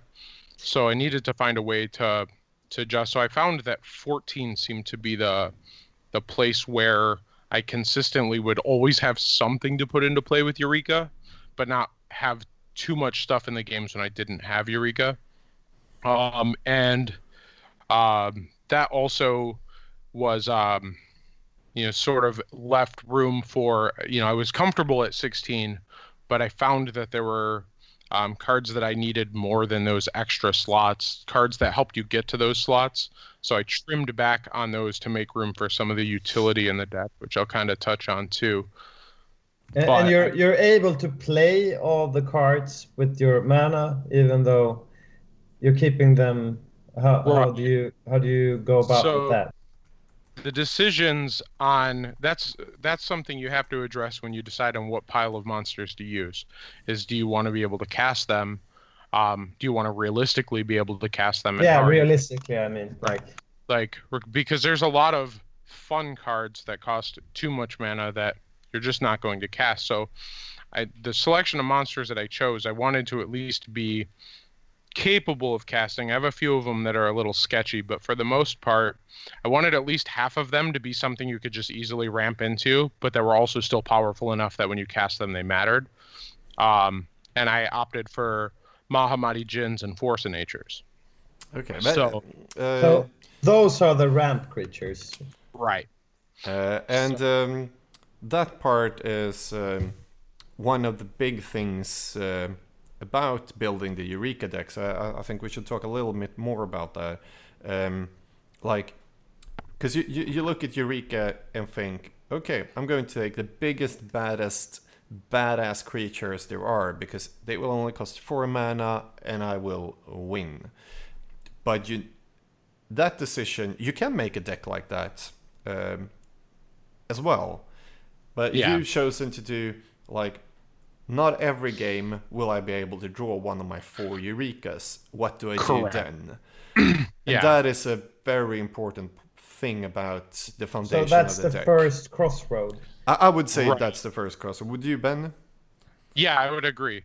And this is a place where the entire rest of the deck kind of falls into place around this because I I had seen Eureka decks that leaned on uh, white cards and you know Serra Angels and things like that because they're very castable. They're still very good cards when you put into play. But the problem with casting Eureka and putting a couple of Serra Angels into play is if your opponent has a Mahamoti Djinn, suddenly they put something bigger than what you put in. Suddenly the things that you put in weren't good enough to have made it worth casting that Eureka. So you have to make sure that your castable monsters still have an impact on the game. And that's But then you have the concordant crossroad. Uh, let, Right, let, right. Let, us get Yeah, yeah. that to That's that. all. Take one I- I one just thought thing at a time. funny sir. I One thing said at- crossroad, and now Oh, will- yeah, I yeah, no, I, I liked it. I liked it. I was trying to find a way to work that in myself. I was thinking, how do I, how do I make a concordant crossroads joke? Oh god damn you guys! It's not even a joke. I just want to mention it. right? No, I like it. Uh, That I because- tried to make a segue from the crossroad to the concordant. Yeah, I, I do like that segue, and, and we will talk about Concordant Crossroads, which is a card that some people think is super important and some people don't. But I still want to hear more about the creature Yeah. choices. What creature choice do one it's- have? I started out with um, I started out with a, a different mix than I currently play, but I started out with less castable monsters. Like I had, or or maybe like less reliable castable monsters. I started out with four Force of Natures, and uh, only one Mahamoti Djinn, and then I was all in on some other things. And what I found is that there were a lot of games where I would just cast a Mahamoti Djinn uh, on like turn three or turn four, and people would not be prepared to deal with it. And the more I could do that, the better off I was. So I, I'm, I'm up to three of that card, and I'm down to Oh. three Force of Natures. Because sometimes when you Eureka out, remember that just because you put things into play with Eureka, you know, a lot of times you pass the turn, and then you're gonna come back to an upkeep, and Yeah. you know you got to pay the piper. So if you've just put three Force of Natures into play, and uh, you don't have any green mana, like you know, You're probably going to die. this is the cost of the life you've chosen to live. so, so, so you you know you got to be prepared to to pay for your actions. Yeah. So, I So like this- seeing the force of nature like coming, walking Right, up so- to you, like. so yeah, he's like, I, I still got to get paid here. Yeah, so- I've done my part of the bargain. I, it's like I showed up. Now you, you gotta you gotta front the money. So, um, and that that in turn is why I didn't, you know, as desirable as it was to just play all five Elder Dragons and be able to put them into play. It's they, they all have a cost to pay, and the next turn you don't actually get to do anything with them, and they just die. You really wasted all of everybody's time. You know, you summon those guys and just let them die, and you really let them down. So. Yeah, you you should never let Chromium die, die down. Right. Or just Arcades Sabboth. Right. And I'm never gonna have I'm never gonna reliably have white mana because that's just not really my style. So like I'm not Oh, gonna. Oh, I love you. Sorry. Uh. I hate white so much. I do not like to play with white cards. Like it's just not my thing. Like I'll do it when I have to, but otherwise, you know, forget it. There are So- no sorry, white I, Grant. cards. I like ve- veteran bodyguard. Yeah, yeah. I mean, I'm not I'm not one to give any of them a hard time, but they're just not for me. Um, so there's no white cards in the 75. Um, Yeah, that's a good choice. We we talked about that earlier. Like, I think a big part of deck construction, at least in this format, is like uh, constrain yourself to make it more fun. And we talked with uh, Chambers from he only plays one color at a time because then you can't play all of the. That's Yeah. the that's the problem with EDH and a bunch of format that you have to put in like 30 40 cards and then you have like Right. three slots for the fun cards and Right. Yeah. And that's where this comes in is like, you know, and this is where you'll see like such a uh, a different way of building because what monsters you choose to play determines which mana you're going to use. Um, you're always going to be base green because Eureka's green, but where you go from there is entirely customizable. Um, the more green you are, the easier it is to support something like Force of Nature. But if you're a five color deck, you know his upkeep is four green mana. That's a lot of green mana. You know, not everybody's not everybody's uh, purveyors of the green mana like I am. So, you know, not everybody partakes on that level. So, so maybe you don't get so heavily into uh into the green mana culture and you want to go a different route. There's options. I I played I would be a, I would be a bit scared from the force of nature's punching Right. you in the face as You're right. well. Like you got to be the kind of person who's willing to take a hit. Yeah, Yeah, one hit. is- Yeah, But, but I, I be- saw. accept the cost and I, So- I, I saw. I think it was last week. Uh, a local player uh, put down one Lord of the Pit and one uh, Force of Nature with Eureka, and also one Mirror Universe. Yes. So in his upkeep, he took 15 by not paying them, and then Mirror Well, Universe. Yeah, well, the tricky part about that is, is with Lord of the Pit, if you have another creature, you do have to eat it. So you you can't just choose to take Oh. seven. It is a, it is a must. But uh, I, I've made that I've made that play mistake. I actually learned that playing this deck, despite my history with Lord of the Pit, I never realized that. So somewhere along the line, uh, I, I had to find out the hard way that you know Yeah. you do have to sometimes eat a force of nature. that's So- where all your ramp creatures come in, I guess. yeah, yeah, you can Yeah, sacrifice so- birds. So after I have three Mahamotis and three Force of Natures, you know, I also you you want to be able to actually kill your opponent. Um, I've seen some builds that don't really reliably do that. They're just trying to value Eureka, and I guess that's okay. But That I like sounds much more fun. that. That's that's probably a more reasonable approach to things. But Probably I've never better, been not known as fun. for- yeah, I've Yeah. never been known for being reasonable. So I started out with four Colossus of Sardia. I thought this was the big bad guy when I started. This was the biggest creature in the game when I started playing Magic. This is what I want to do. Oh, I- hey, I- Sardia. Yeah, yeah. And the art is fantastic. Oh, I you know, love the flavor it. is fantastic. You know, one shot robot is a is a is a force to be reckoned with. Mm.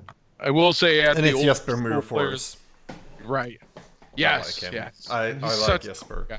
If you ever Gordon, have a- we aren't supposed to talk about art. Can you No, but stop? we, we, we're talking about schedule. him. Uh, yeah, yeah, yeah. I, I have um, I have hand pa- painted art from him at home because I like him. Did so you much. paint it?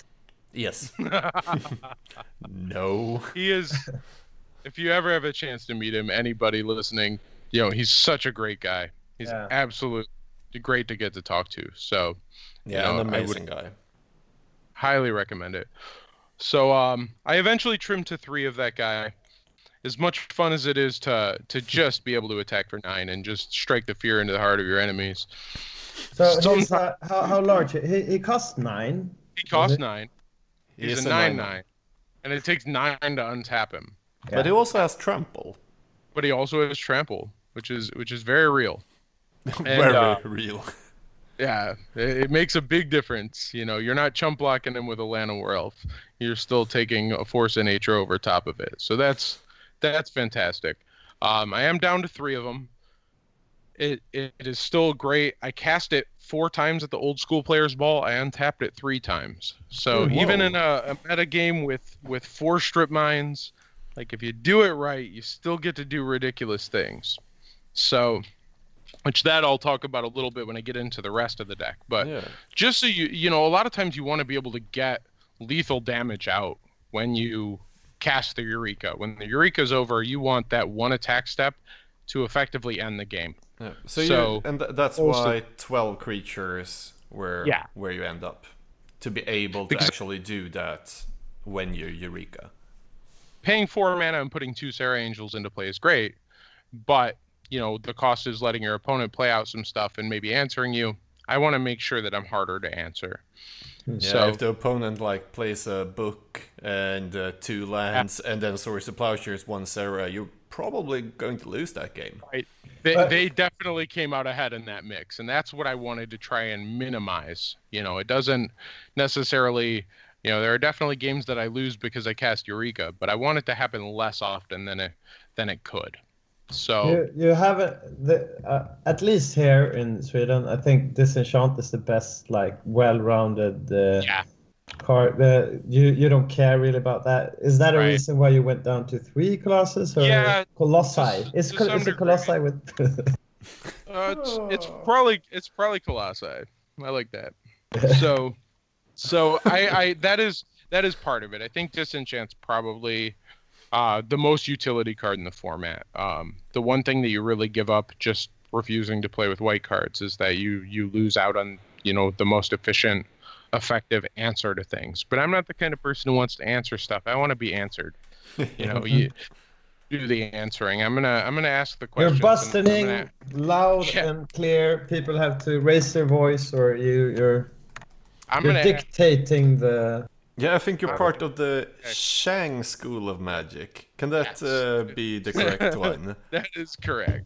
Uh, you are gonna. I'm the reason you have to run disenchant. So that's that's the way I want it. So with that, I'm up to nine monsters. So then I had room for some more, and I wanted like the fun cards. Um, I wanted to run a Lord of the Pit. I was determined to make this happen one way or another. Um, I hunted one down. I finally got it in my hands, and I put it in the deck.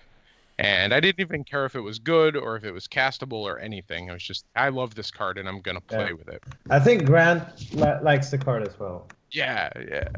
I don't thought- know. I actually don't own one either.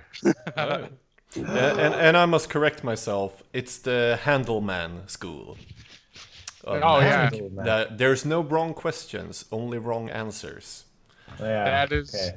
That is some wisdom right there. From uh, the first, or at least most influential book of uh, uh, magic tactics ever written by Rob Hahn's, The Schools of Magic. Yeah, And- I, so, sorry, to, I'm I'm just going a bit off here, but Grant, I heard that I listened to like a podcast and I heard that you were that your group was supposed to be called Erg Raiders or something.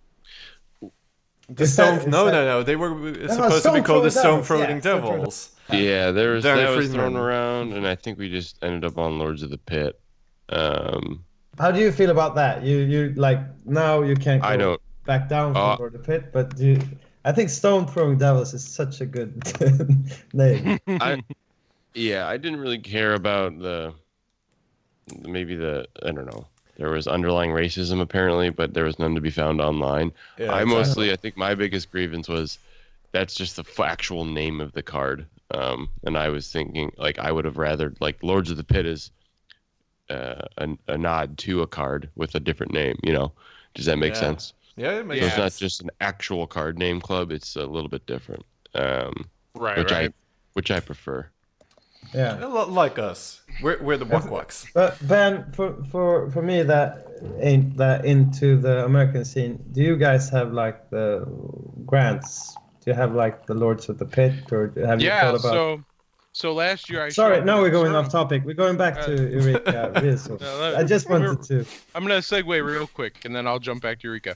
Yeah. Last year when I went to Eternal Weekend, they all show up with this Lords of the Pit gear. They look like an old school biker gang, and I was like, oh, I want to fight those guys. Like, let's do this. This should be fun.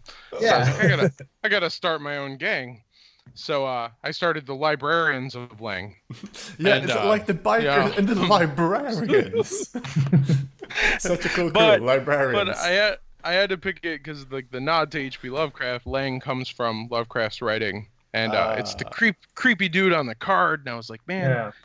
I don't even care what this card does. I'm just this is gonna be my card. So I keep one in my sideboard of every deck that I build, Yeah. Um, oh, just as like this is my stuff. So if you're ever copying one of my decks, and you see a library of Lang somewhere in the 75, it's just there because that's my gang. If you copy that in your deck, you're just you're just that's like wearing a gang sign for a gang that you're not part of. Like you don't have to do that. It's just there entirely for like sending a message. I Maybe you love how should. the, the art of uh, Library of Leng is like you're you're interrupting him in some kind of manner. Yeah. He's just sitting there trying to read his book, and it's like just reading this- the Necronomicon here. Can you guys just give me some time? Klaatu, Ferrata, Totally Nikto. But ta- talking about books, I'm gonna make a good segue here. Do you have uh, Nicol Bolas in your? We, Yeah, we're he's a good book nine. reader. So of the next the next monster to talk about is is Nicol Bolas. Um, this is the first Elder Dragon I ever saw. I uh, I traded a Royal Assassin for one back in like the early days. It was like I traded my most prized card to get this card when I saw it. So coming back around, I knew I wanted to have one of those in my 75.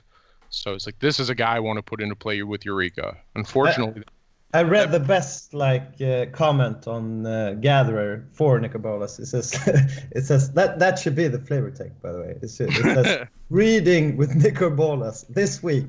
The wind and the willows. oh, it's perfect.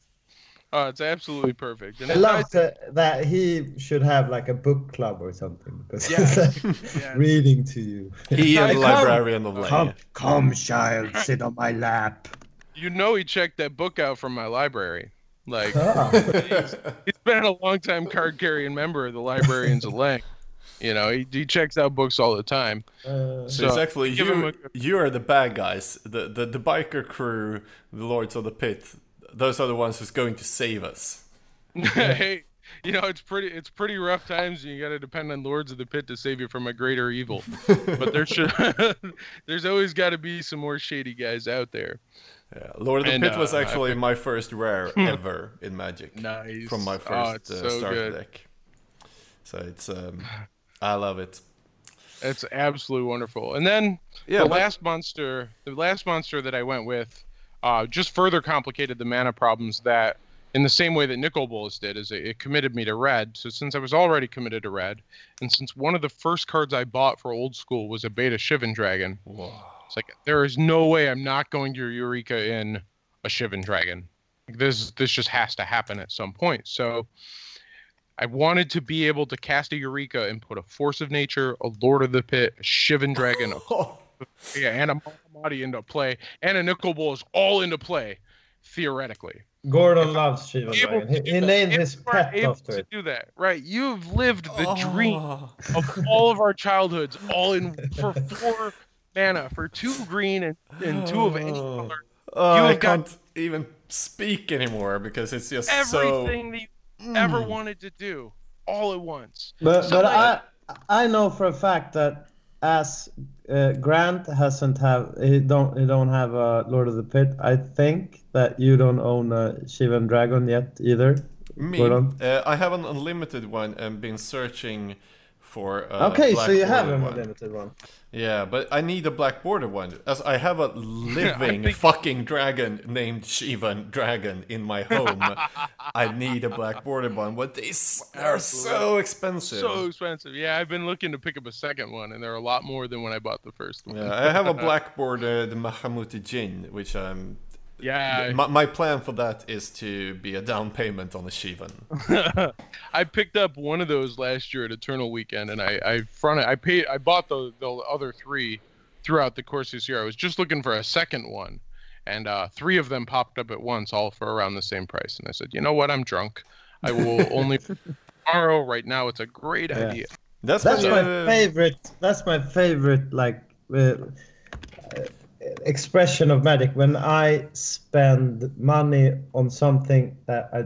Okay, foils. I agree with you. It's like just something that's yeah. It's it, it's not right. It, it doesn't fit right. But like I bought. I think I have like five or six Arabian Nights mountains now.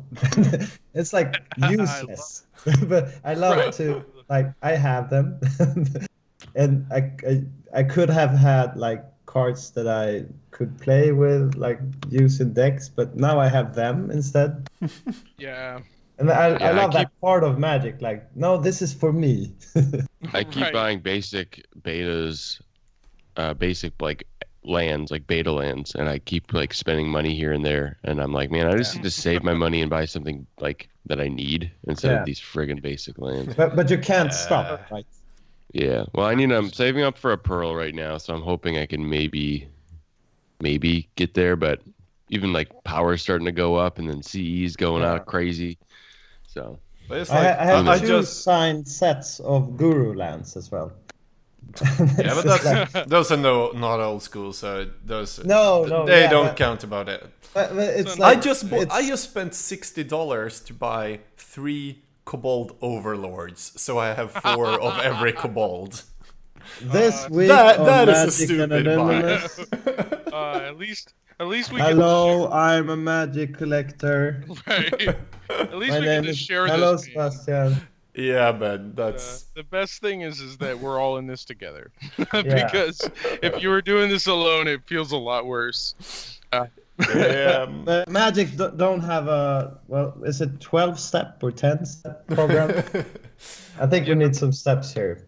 I think so i as think well. uh, as long as all the steps lead us back into the argothian woods we're gonna be fine Okay. so so, okay, we back talk- to Eureka. yeah, we talked. so uh, yeah so now that Sorry, we've added the listeners. Shivan dragon now yeah exactly like listen they One invited card me at here. a time. I- this is what i do i talk a lot Yeah, we too. so Yeah, you're not alone so, on that uh, either. After, yeah, I like it.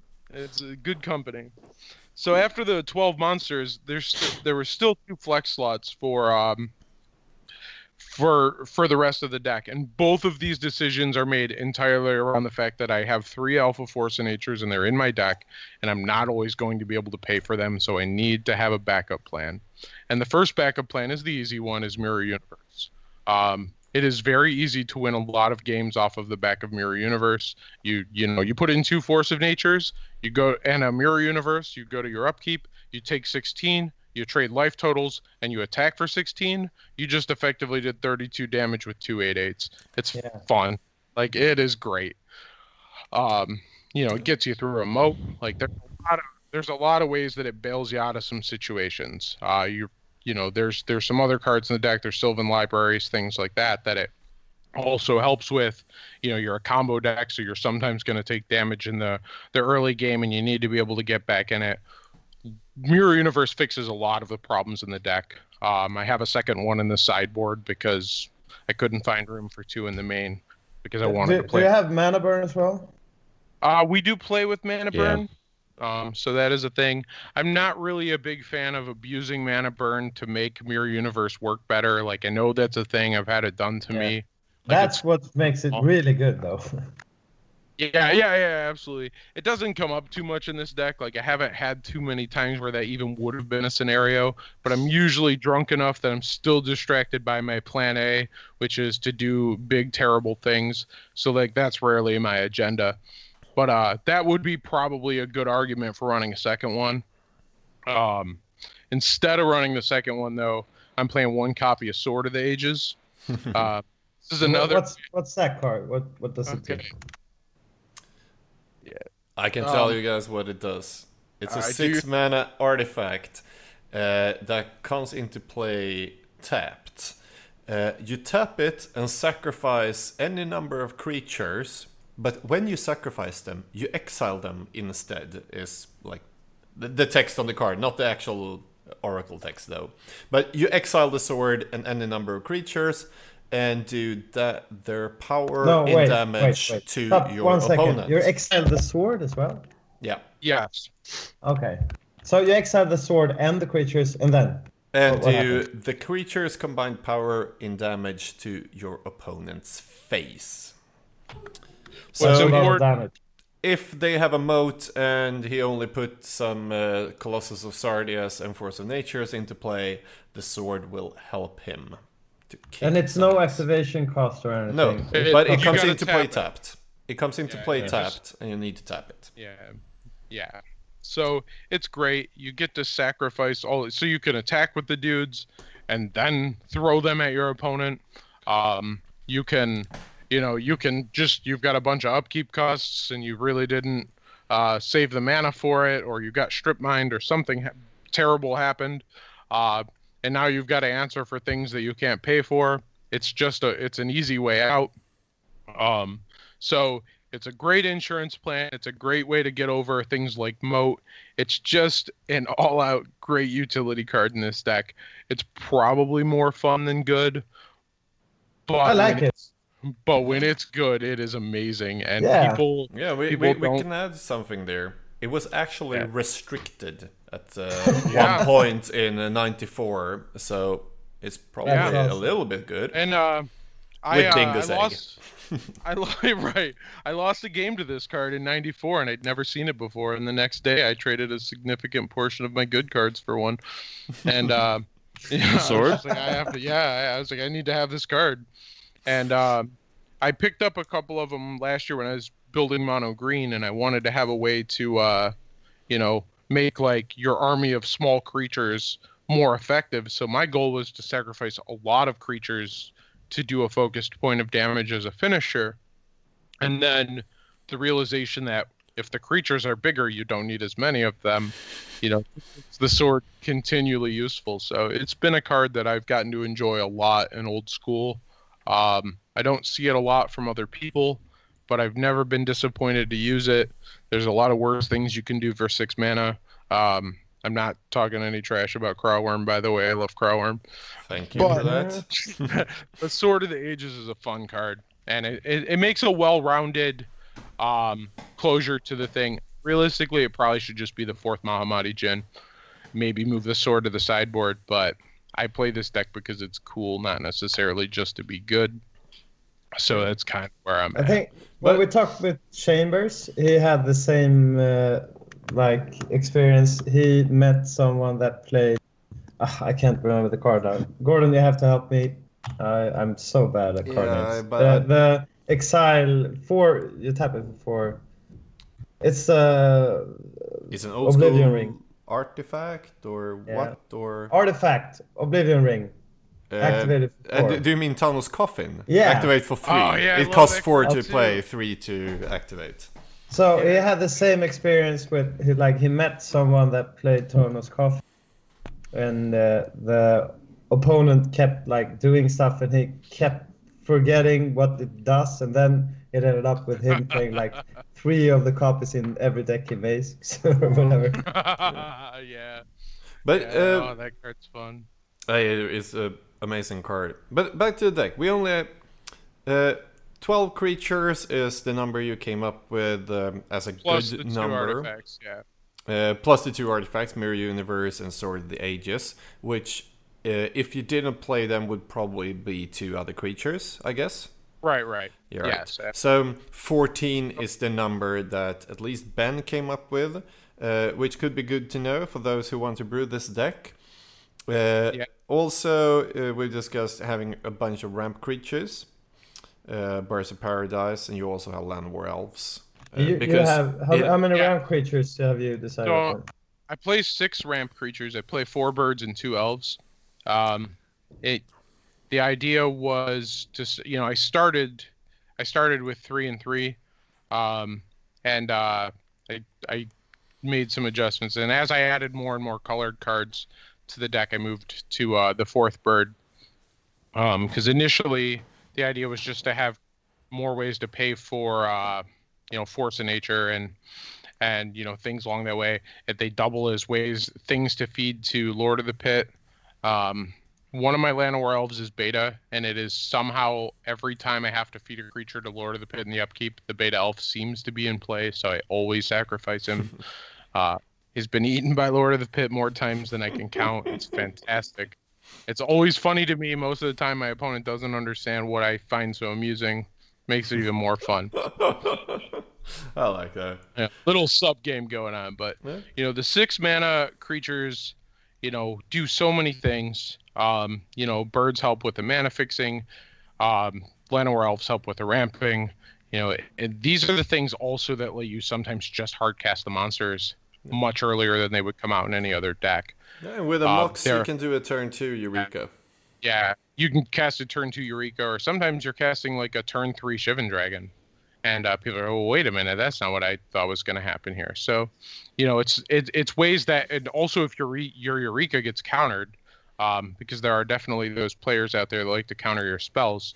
you know, you want to be able to cast the things afterwards, and just the one thing I've always found is the best way to combat counter magic is to just keep casting more spells than they can counter Yeah. and I wanted to build the deck in a way that would allow that to happen. So, you know, the the mana the mana creatures help enable that a lot. You would say those are important. If we if one is going to play uh, build an Eureka deck, uh, they need ramp as I well. The mana creature, you mana need those- I think you need those cards if you're on like a a, a a flashier, more like combo type version of the deck.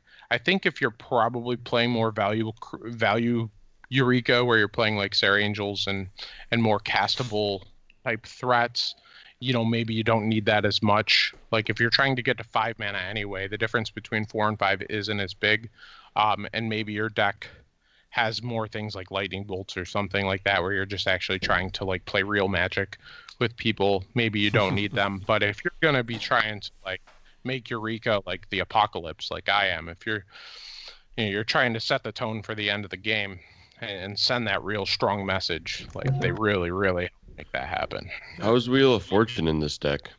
Oh, it's fantastic. Yeah. You know, I I, I love um, the restricted cards that are in this deck are all just worth their weight in gold. Um, I run Mind Twist, and you know the black cards that I run are Mind Twist and Demonic Tutor.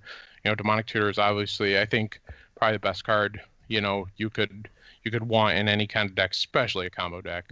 Yeah. Um, Yeah, Mind combo Twist is without just- black is Right. You should never do it. Right. So that's another reason, you know, to play Nicol Bolas and and not play, you know, white in the deck or not just be like a three color deck. Um, I, initially, red felt like the splash color, but the longer it's gone on, black kind of feels like the splash color. Yeah, Because and that's usually how it goes for most decks too. It's You know, like, Yeah. why not? running the one black, you know, the two monsters that have black in their casting cost, and then the two black cards. But Mhm. they're so valuable and they do so much that you know you just don't want to live without them. And Mind Twist is one of my favorite things to do to people. Ugh. Uh, such a nice guy. Ha- Have we talked about the Concordant Crossroads No, yet? that that's what Uh, my next thing. Uh, that's why I tried to like combine what we've talked about, like 14 threats to Eureka out, four Eurekas, six mana dorks, the restricted list, uh, and then there's yeah. two so cards in your deck uh, specifically. Uh, and the first is Sylvan Library, we talked a little bit about. Uh, Yep. And uh, yeah, it's always good to get the cards you need. But the last card, which is uh, like an important part to talk about for this deck, uh, because I've seen Eureka decks with it and without it, and uh, I don't know uh, what is the best. You're only playing one main deck, or at least you I have- did. uh, yeah, I uh, have I have one in the main deck. and deck. that is Concordant Crossroads. Yeah, and I have I have one in the main deck and I have one in the sideboard. Um, it serves two purposes. You know, um, really, actually, they're kind of a similar purpose. Like just being able to, you know, it's similar to like Sword or Mirror Universe.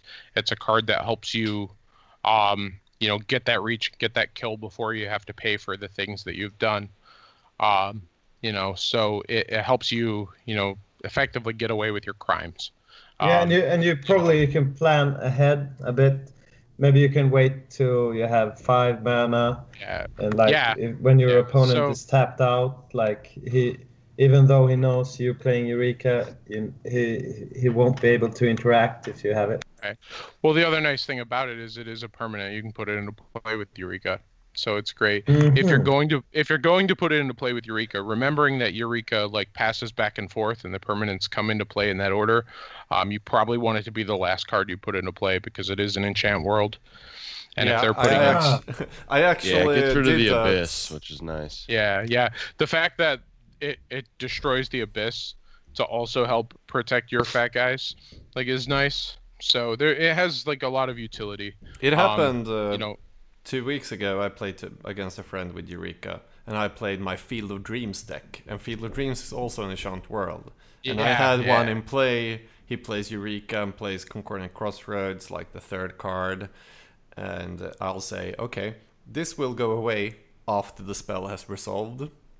And he's just, what? Yeah, because this is what happens. But I have another one on hand and p- put mine to play after the Concordant Yeah, Crossroads. yeah, And he was like, oh, so that's how it works. And Yeah. uh, He, he got sad. it's a good interaction to know. He got Oh. sad.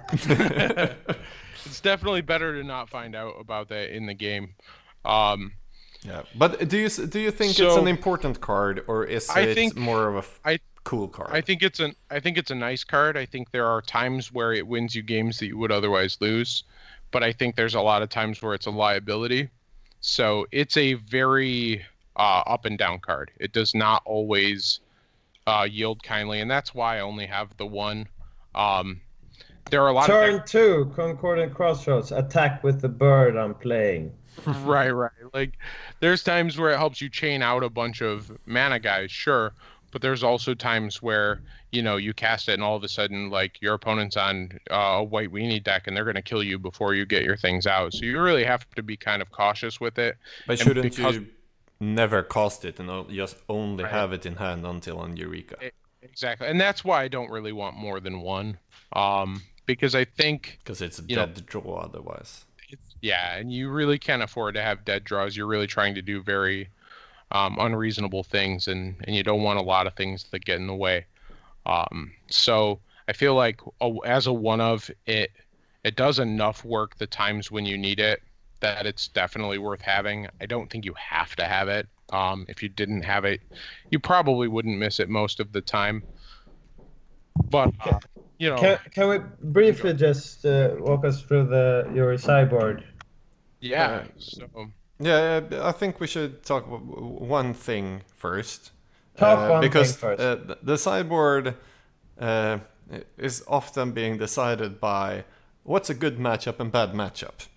Mhm. And that's Sure. how you build a sideboard. So let's um, take that, that that as the next step. Now we know a little bit about the choices and how you build it, and if concordant is important or not, and things like that. So, what what if you, if you need need to choose a couple of decks that are good matchups and a couple that are bad matchups?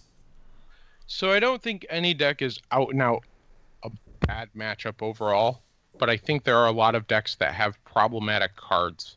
And you unlike a lot of decks where you have to to shore up a whole matchup, in this deck you just have to be prepared for the cards that people are going to have against you that can stop you from doing what you want to do.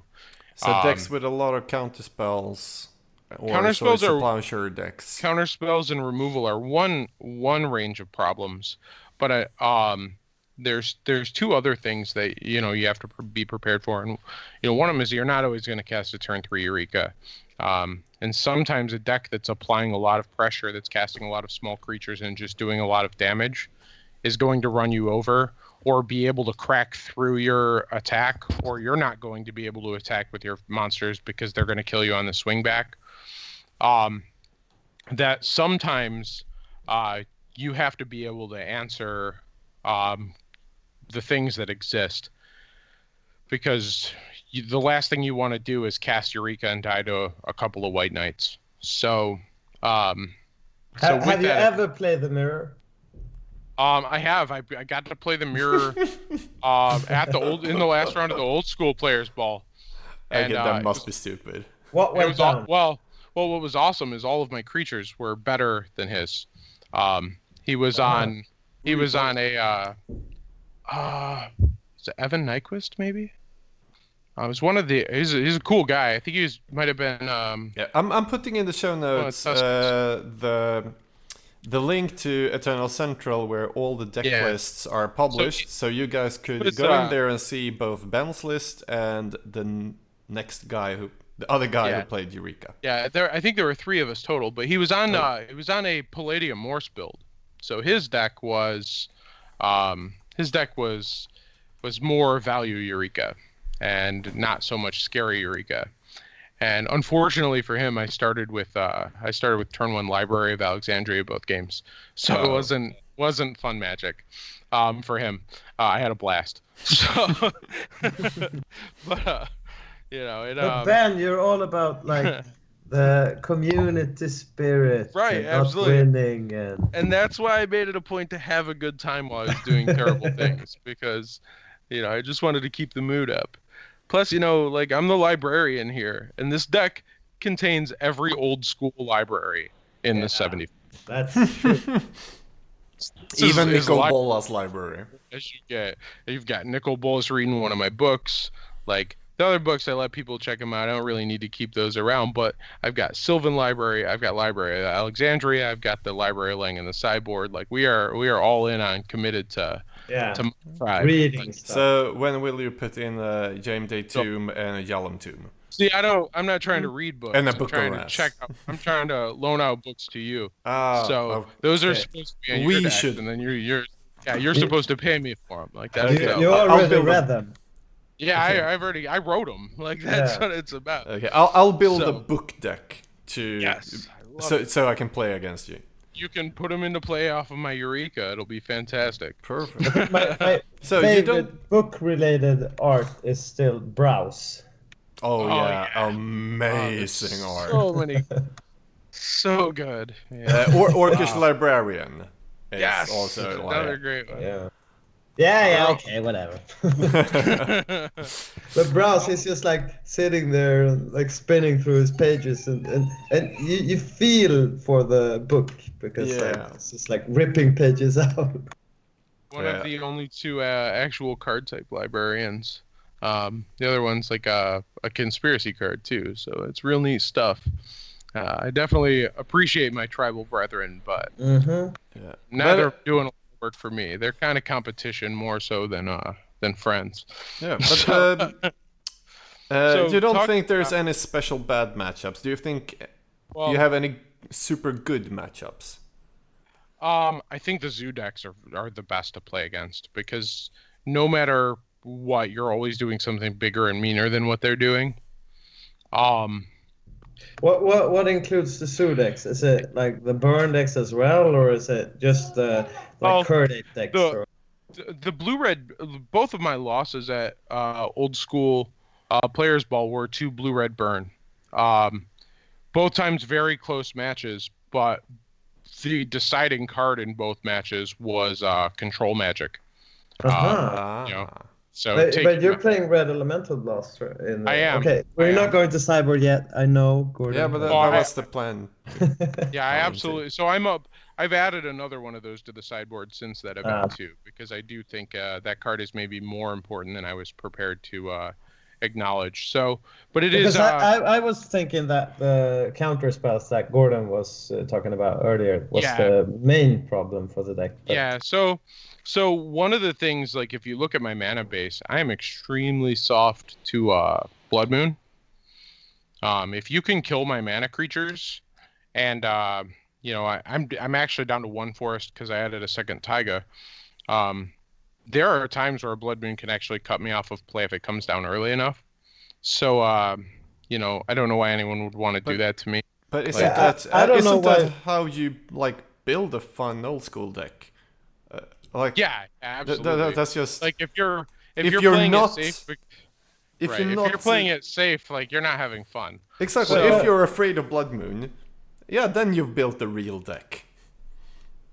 Yeah, I, I, Right, I'm that's thinking really that why would anybody put in Blood Moon against like four Birds of Paradise and two Right. Llanowar Elves? I think okay, you that that's the You would think. I don't that. know if we talked about the problem with fog. I hate the car fog. I think you and I, Gordon, talked about it. That people tend to think that fog is a fucking great card because you know I won that game like two years ago Yeah. because he attacked Right. with three force of nature and I had the fog.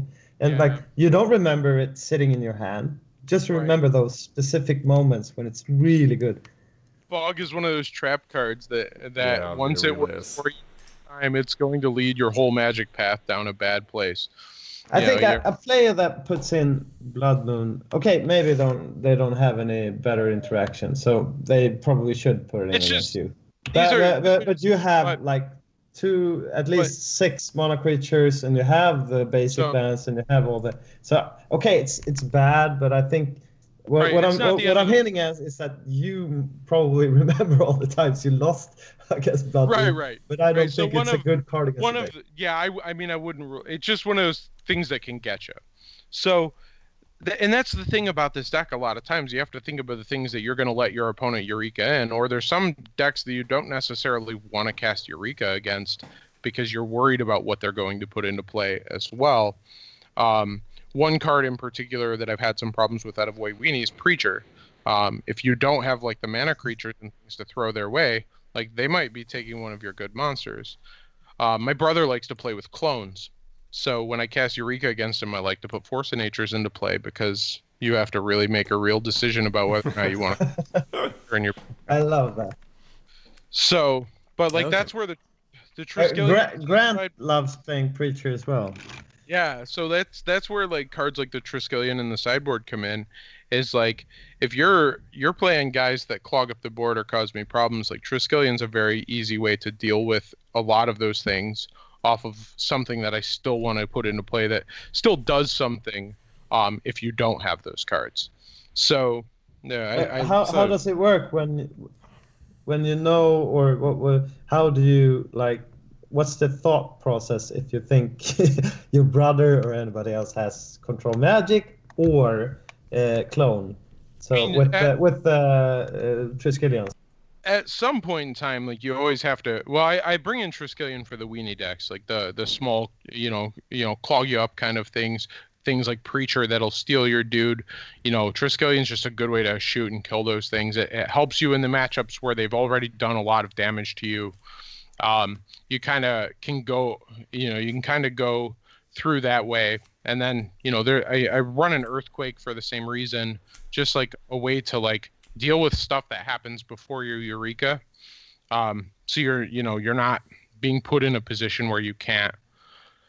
Um, just because I think the deck is is clearly the best deck. Um, it's probably the hardest one to beat if they have like a reasonable start and you're not doing very broken things. Um, if you're just trying the one for one plan, you know, they're between the counter and the removal and then outdrawing you. A lot of those things, it's very easy for them to get ahead of you if you're not if you're on just an okay hand. So you need to have some things for that matchup. Um, you know, and sometimes they're playing cards like Moat. Um, if you're unfortunate enough to Eureka into a Force of Nature and two Colossus of Sardia and they play a Moat, you know, you've just got a bunch of ground guys that now you're paying for and you're, you know, you're not really having answers. So um, a lot of the problems that the deck actually faces are enchantments. Um, and which is further complicated by the fact that I don't play with white cards, so I don't have answers to enchantments. So I do have the one of tranquility in the sideboard for that reason. Um, I don't know how good that is. I, I, I bring it in primarily in the the blue red match if I think they're going to control Magic Me. It's just an easy way to just get my dudes back. Um, the red elemental blasts are much better for that. You know, they're card for card fantastic. Um, you know, so you just you and one of the things you can't do in this deck is you can't over sideboard. Like you don't have a lot of room to play around, and every single card that you take out of your main deck makes your deck worse. So you know, unlike you know a lot of decks where you've got dead cards or you've got you know if you've got removal against a deck without creatures or if you've got you know disenchants against decks without you know artifacts th- there might be room to flex those cards around. Like eureka doesn't really have that. You can't really afford to be shaving your monsters. You know you can't really afford to be you know if you, if you start shaving the restricted cards you're cutting very good cards for very situational cards so i think the big factor in this is not to over sideboard and uh, not to overcommit to like being afraid of too many things. Because realistically you know they're going to be games that you'll just lose because your deck you know puts in things that you know you can't create a situation where you can finish it up. That's the trade-off for playing combo. That's the re- that's the consequence for all the games where you just crush your opponent and make them feel bad. So you know the uh the second mirror universe uh, lends itself in that direction. You know, if your your opponent's playing a lot of uh, answers to your creatures, or you know ways to clog up, or you know any of that sort of thing, um, Mirror Universe can help shore that up a little bit.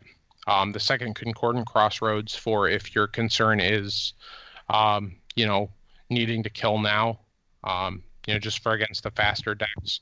Sometimes it's it's very easy To maybe drop your recall and put in the second concordant crossroads just to be a little more aggressive. Um, the uh, you know, you got a pair of energy fluxes and a Hurkyl's recall because Artifact stays- decks are evil. side especially like Mishra's Workshop is an unrestricted card. Um, it is very reasonable for people to play a lot of big, powerful artifacts. Um, and you know, it's it's a way of of like fixing that. So Yeah, but uh, it just let, us um, if we're talking in a like broader sense, like what do you need sideboard cards against? I think that's the like last thing think- we need to know about this deck now. What do you And- really need a sideboard till against what against weenie decks? Like what cards do you need? In no, what- ag- the- more against No, what threats? only the only decks that I'm Mhm. I'm really concerned about sideboarding cards in against are uh you know being able to bring in the red blast against the control decks, um just to be able to force my spells through yeah. or destroy the destroy the control magics. So like the like the twofold uh, victory there.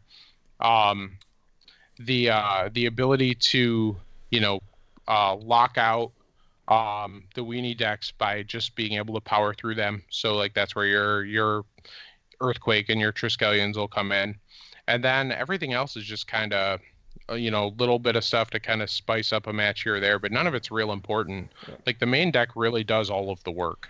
yeah, Um, cool. like it and really need to trust the main deck to do the work. If you're boarding in more than a few cards, like you're probably overdoing it. Um, you know, you you really don't want to dilute yourself down. Uh, you're the one with a plan. They're the one with the answers. Make them have the wrong answers, kind of thing. Like if the, if you stop and you start trying to answer things, you're you're not you're not committing to being answered. So it's it's very important not to not to lose your role. Nice. So- so there we have it. Um, what's the the important part of sideboarding and um, Eureka? Uh, a really good walkthrough of the deck, I would say, Ben. Yeah. A super walkthrough. Uh, and as I got my uh, three Eurekas, uh, I already had one today, actually. No, yesterday. It's Saturday today. Oh, fantastic! Yesterday I got my playsets uh, finished, so I'm going to Awesome. listen to this episode myself to hear about your Thought insights process. and thought Yeah, I- process when I- building my own. I have a little bit of another idea, I think, but Yeah, that's I not have something for idea as now. well. Yeah. Uh, but I that's a always, good I always love hearing about it too. Like that's the nice thing about it is like there's a lot of customizable parts and it's really cool to see the things that people are doing. And I It re- definitely want to see people have a lot of fun with it. It really is. So- Uh, maybe But- we can have have you back, Ben, when uh, Gordon and or maybe I have tried this deck out. Oh, that'd be fantastic. Yeah. I'm, I'm, I'm down anytime. You guys hit me up. So Uh, that would be amazing. maybe Uh, the the the few summer months I tend to be a little too hard to book, but you know once it's one for this time of year for probably the next nine months, I'm always down to do this sort of thing. So you guys let me Think know. I'll about talk the about prison, anything. Ben. Yeah, You need to avoid the prison. yeah. yeah. exactly. Do podcasts. It's better to hang uh, out with us. Hope, yeah, I'll stay out of jail if you guys commit to having me back sometime. So Sounds like a plan. But I um, like it. So, uh, thank you very much for joining us. And um, uh, of course, some of the listeners probably want would like to know where they can find you on the interwebs. Um, Uh, yeah. So the easiest place to to find and contact me is probably Twitter. I'm more active on Twitter than anything else. Uh, my handle is librarian of Leng. So you know, pretty easy there, pretty active. I'm on it every day. Um, feel free to add me, contact me on Facebook. Uh, you'll find me on Facebook as Shaman Ben. Uh, big, you know, usually picture uh, you know, my beautiful face somewhere, you know, between these things. So I'm a pretty recognizable guy once you know what I look like. Um, you contact me through the blog. You know, uh, I've uh, committed to trying to get at least a few more updates now that life has slowed down a bit. I've been kind of lax on it this year, but I have I have been writing, and I do have a bunch of stuff in the works. So there will be some things coming down the pipeline. looking forward to that. I'll put the link to the blog in the show notes for those listen.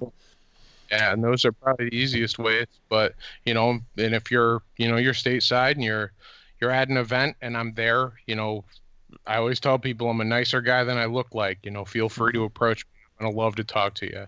You know, probably commit to having some time because I'm probably gonna talk a lot. You know, That's good. nice. And So- um, also, thanks uh, to my amazing co-host Grant and Seb. Uh, do you have any last thoughts before I wrap this up? I don't know. I, I have talked a lot as well. I think I've talked uh, more than I don't know. More than usual. That's Even okay. though, yeah, more than usual. Even though I tried to keep it down with the beer this time, but Oh, that's all right. No, I didn't really say much this episode, but I was more just nice to just listen, I guess. yeah, Yeah, I, I love to have you here, Grant. I, you're you're like my comfort pillow, with, with, so I don't in the darkness. Yeah, so that was the host's last thoughts. Uh, Me and my comfort pillow. Yeah. Uh, I'm also going to thank you, listeners, uh, for Do you have problems with And- comfort pillows, Gordon? not anymore. He's got Grant. Like we got this down. You don't want me to do sign off? Okay, sign off. Uh, sign it off. sign it off. I have uh, need to thank you, listeners. Um we've gotten some great feedback from you guys, and it's always appreciated when you uh, comment on Reddit or email us or on Twitter or Facebook and everything. Uh, we love hearing from you guys, especially if you have uh, topic ideas or ideas for guests. Um, anything. and- and if it's we just love you guys. And if you only good thoughts about us, And if you have bad thoughts about us and bad critique, please uh, send that. Uh, send it our way as well. We just No, want to no. get better. Send it to send it to me then, send it to not directly Seb. to Gordon. Um, I don't want that. and if and, and if you like our show, uh, please go into Patreon yeah, I can take that. to Wak Wak MTG and uh, become a Patreon to support us. Um, that would be amazing as well if you like us. Otherwise, you find us as always on wakwak.se, on Twitter as wakwakmtg, Instagram on wakwakmtg, and Facebook as wakwakmtg. Uh, Grant, where can they find you? Um, I'm uh, on Twitter at Pitlord Grant. Uh, Instagram is Old Magic Musings, and um, I'll be probably posting a decent amount of stuff during Eternal Weekend next week, so it's going to be a little busy. Yeah, we're really looking forward that, to that. Yeah. And um, Seb, where can they find you? Uh, I I am currently at MTG Subsilia on Instagram. and uh, uh, yeah, you probably should go and go check out Wak Wak for all other things. uh, I can also say we have a blog on Wak Wak uh, right now. Not as uh, good written as uh, MTG Underground, but at least we will try to publish something every week that has something to do with old school. Uh, so stay tuned for more content there. Um, you can find me on Gordon Anderson on Instagram and on Facebook and on Twitter, uh, on, even on YouTube. I'm Gordon Anderson everywhere. And last but not least, if you want to email us, uh, you can email us as at wakwakmtg at gmail.com. And that's about it. Thank you so, so much for listening. And uh, we hope you enjoyed the show and hope you enjoy next show as well. Thank you and goodbye. And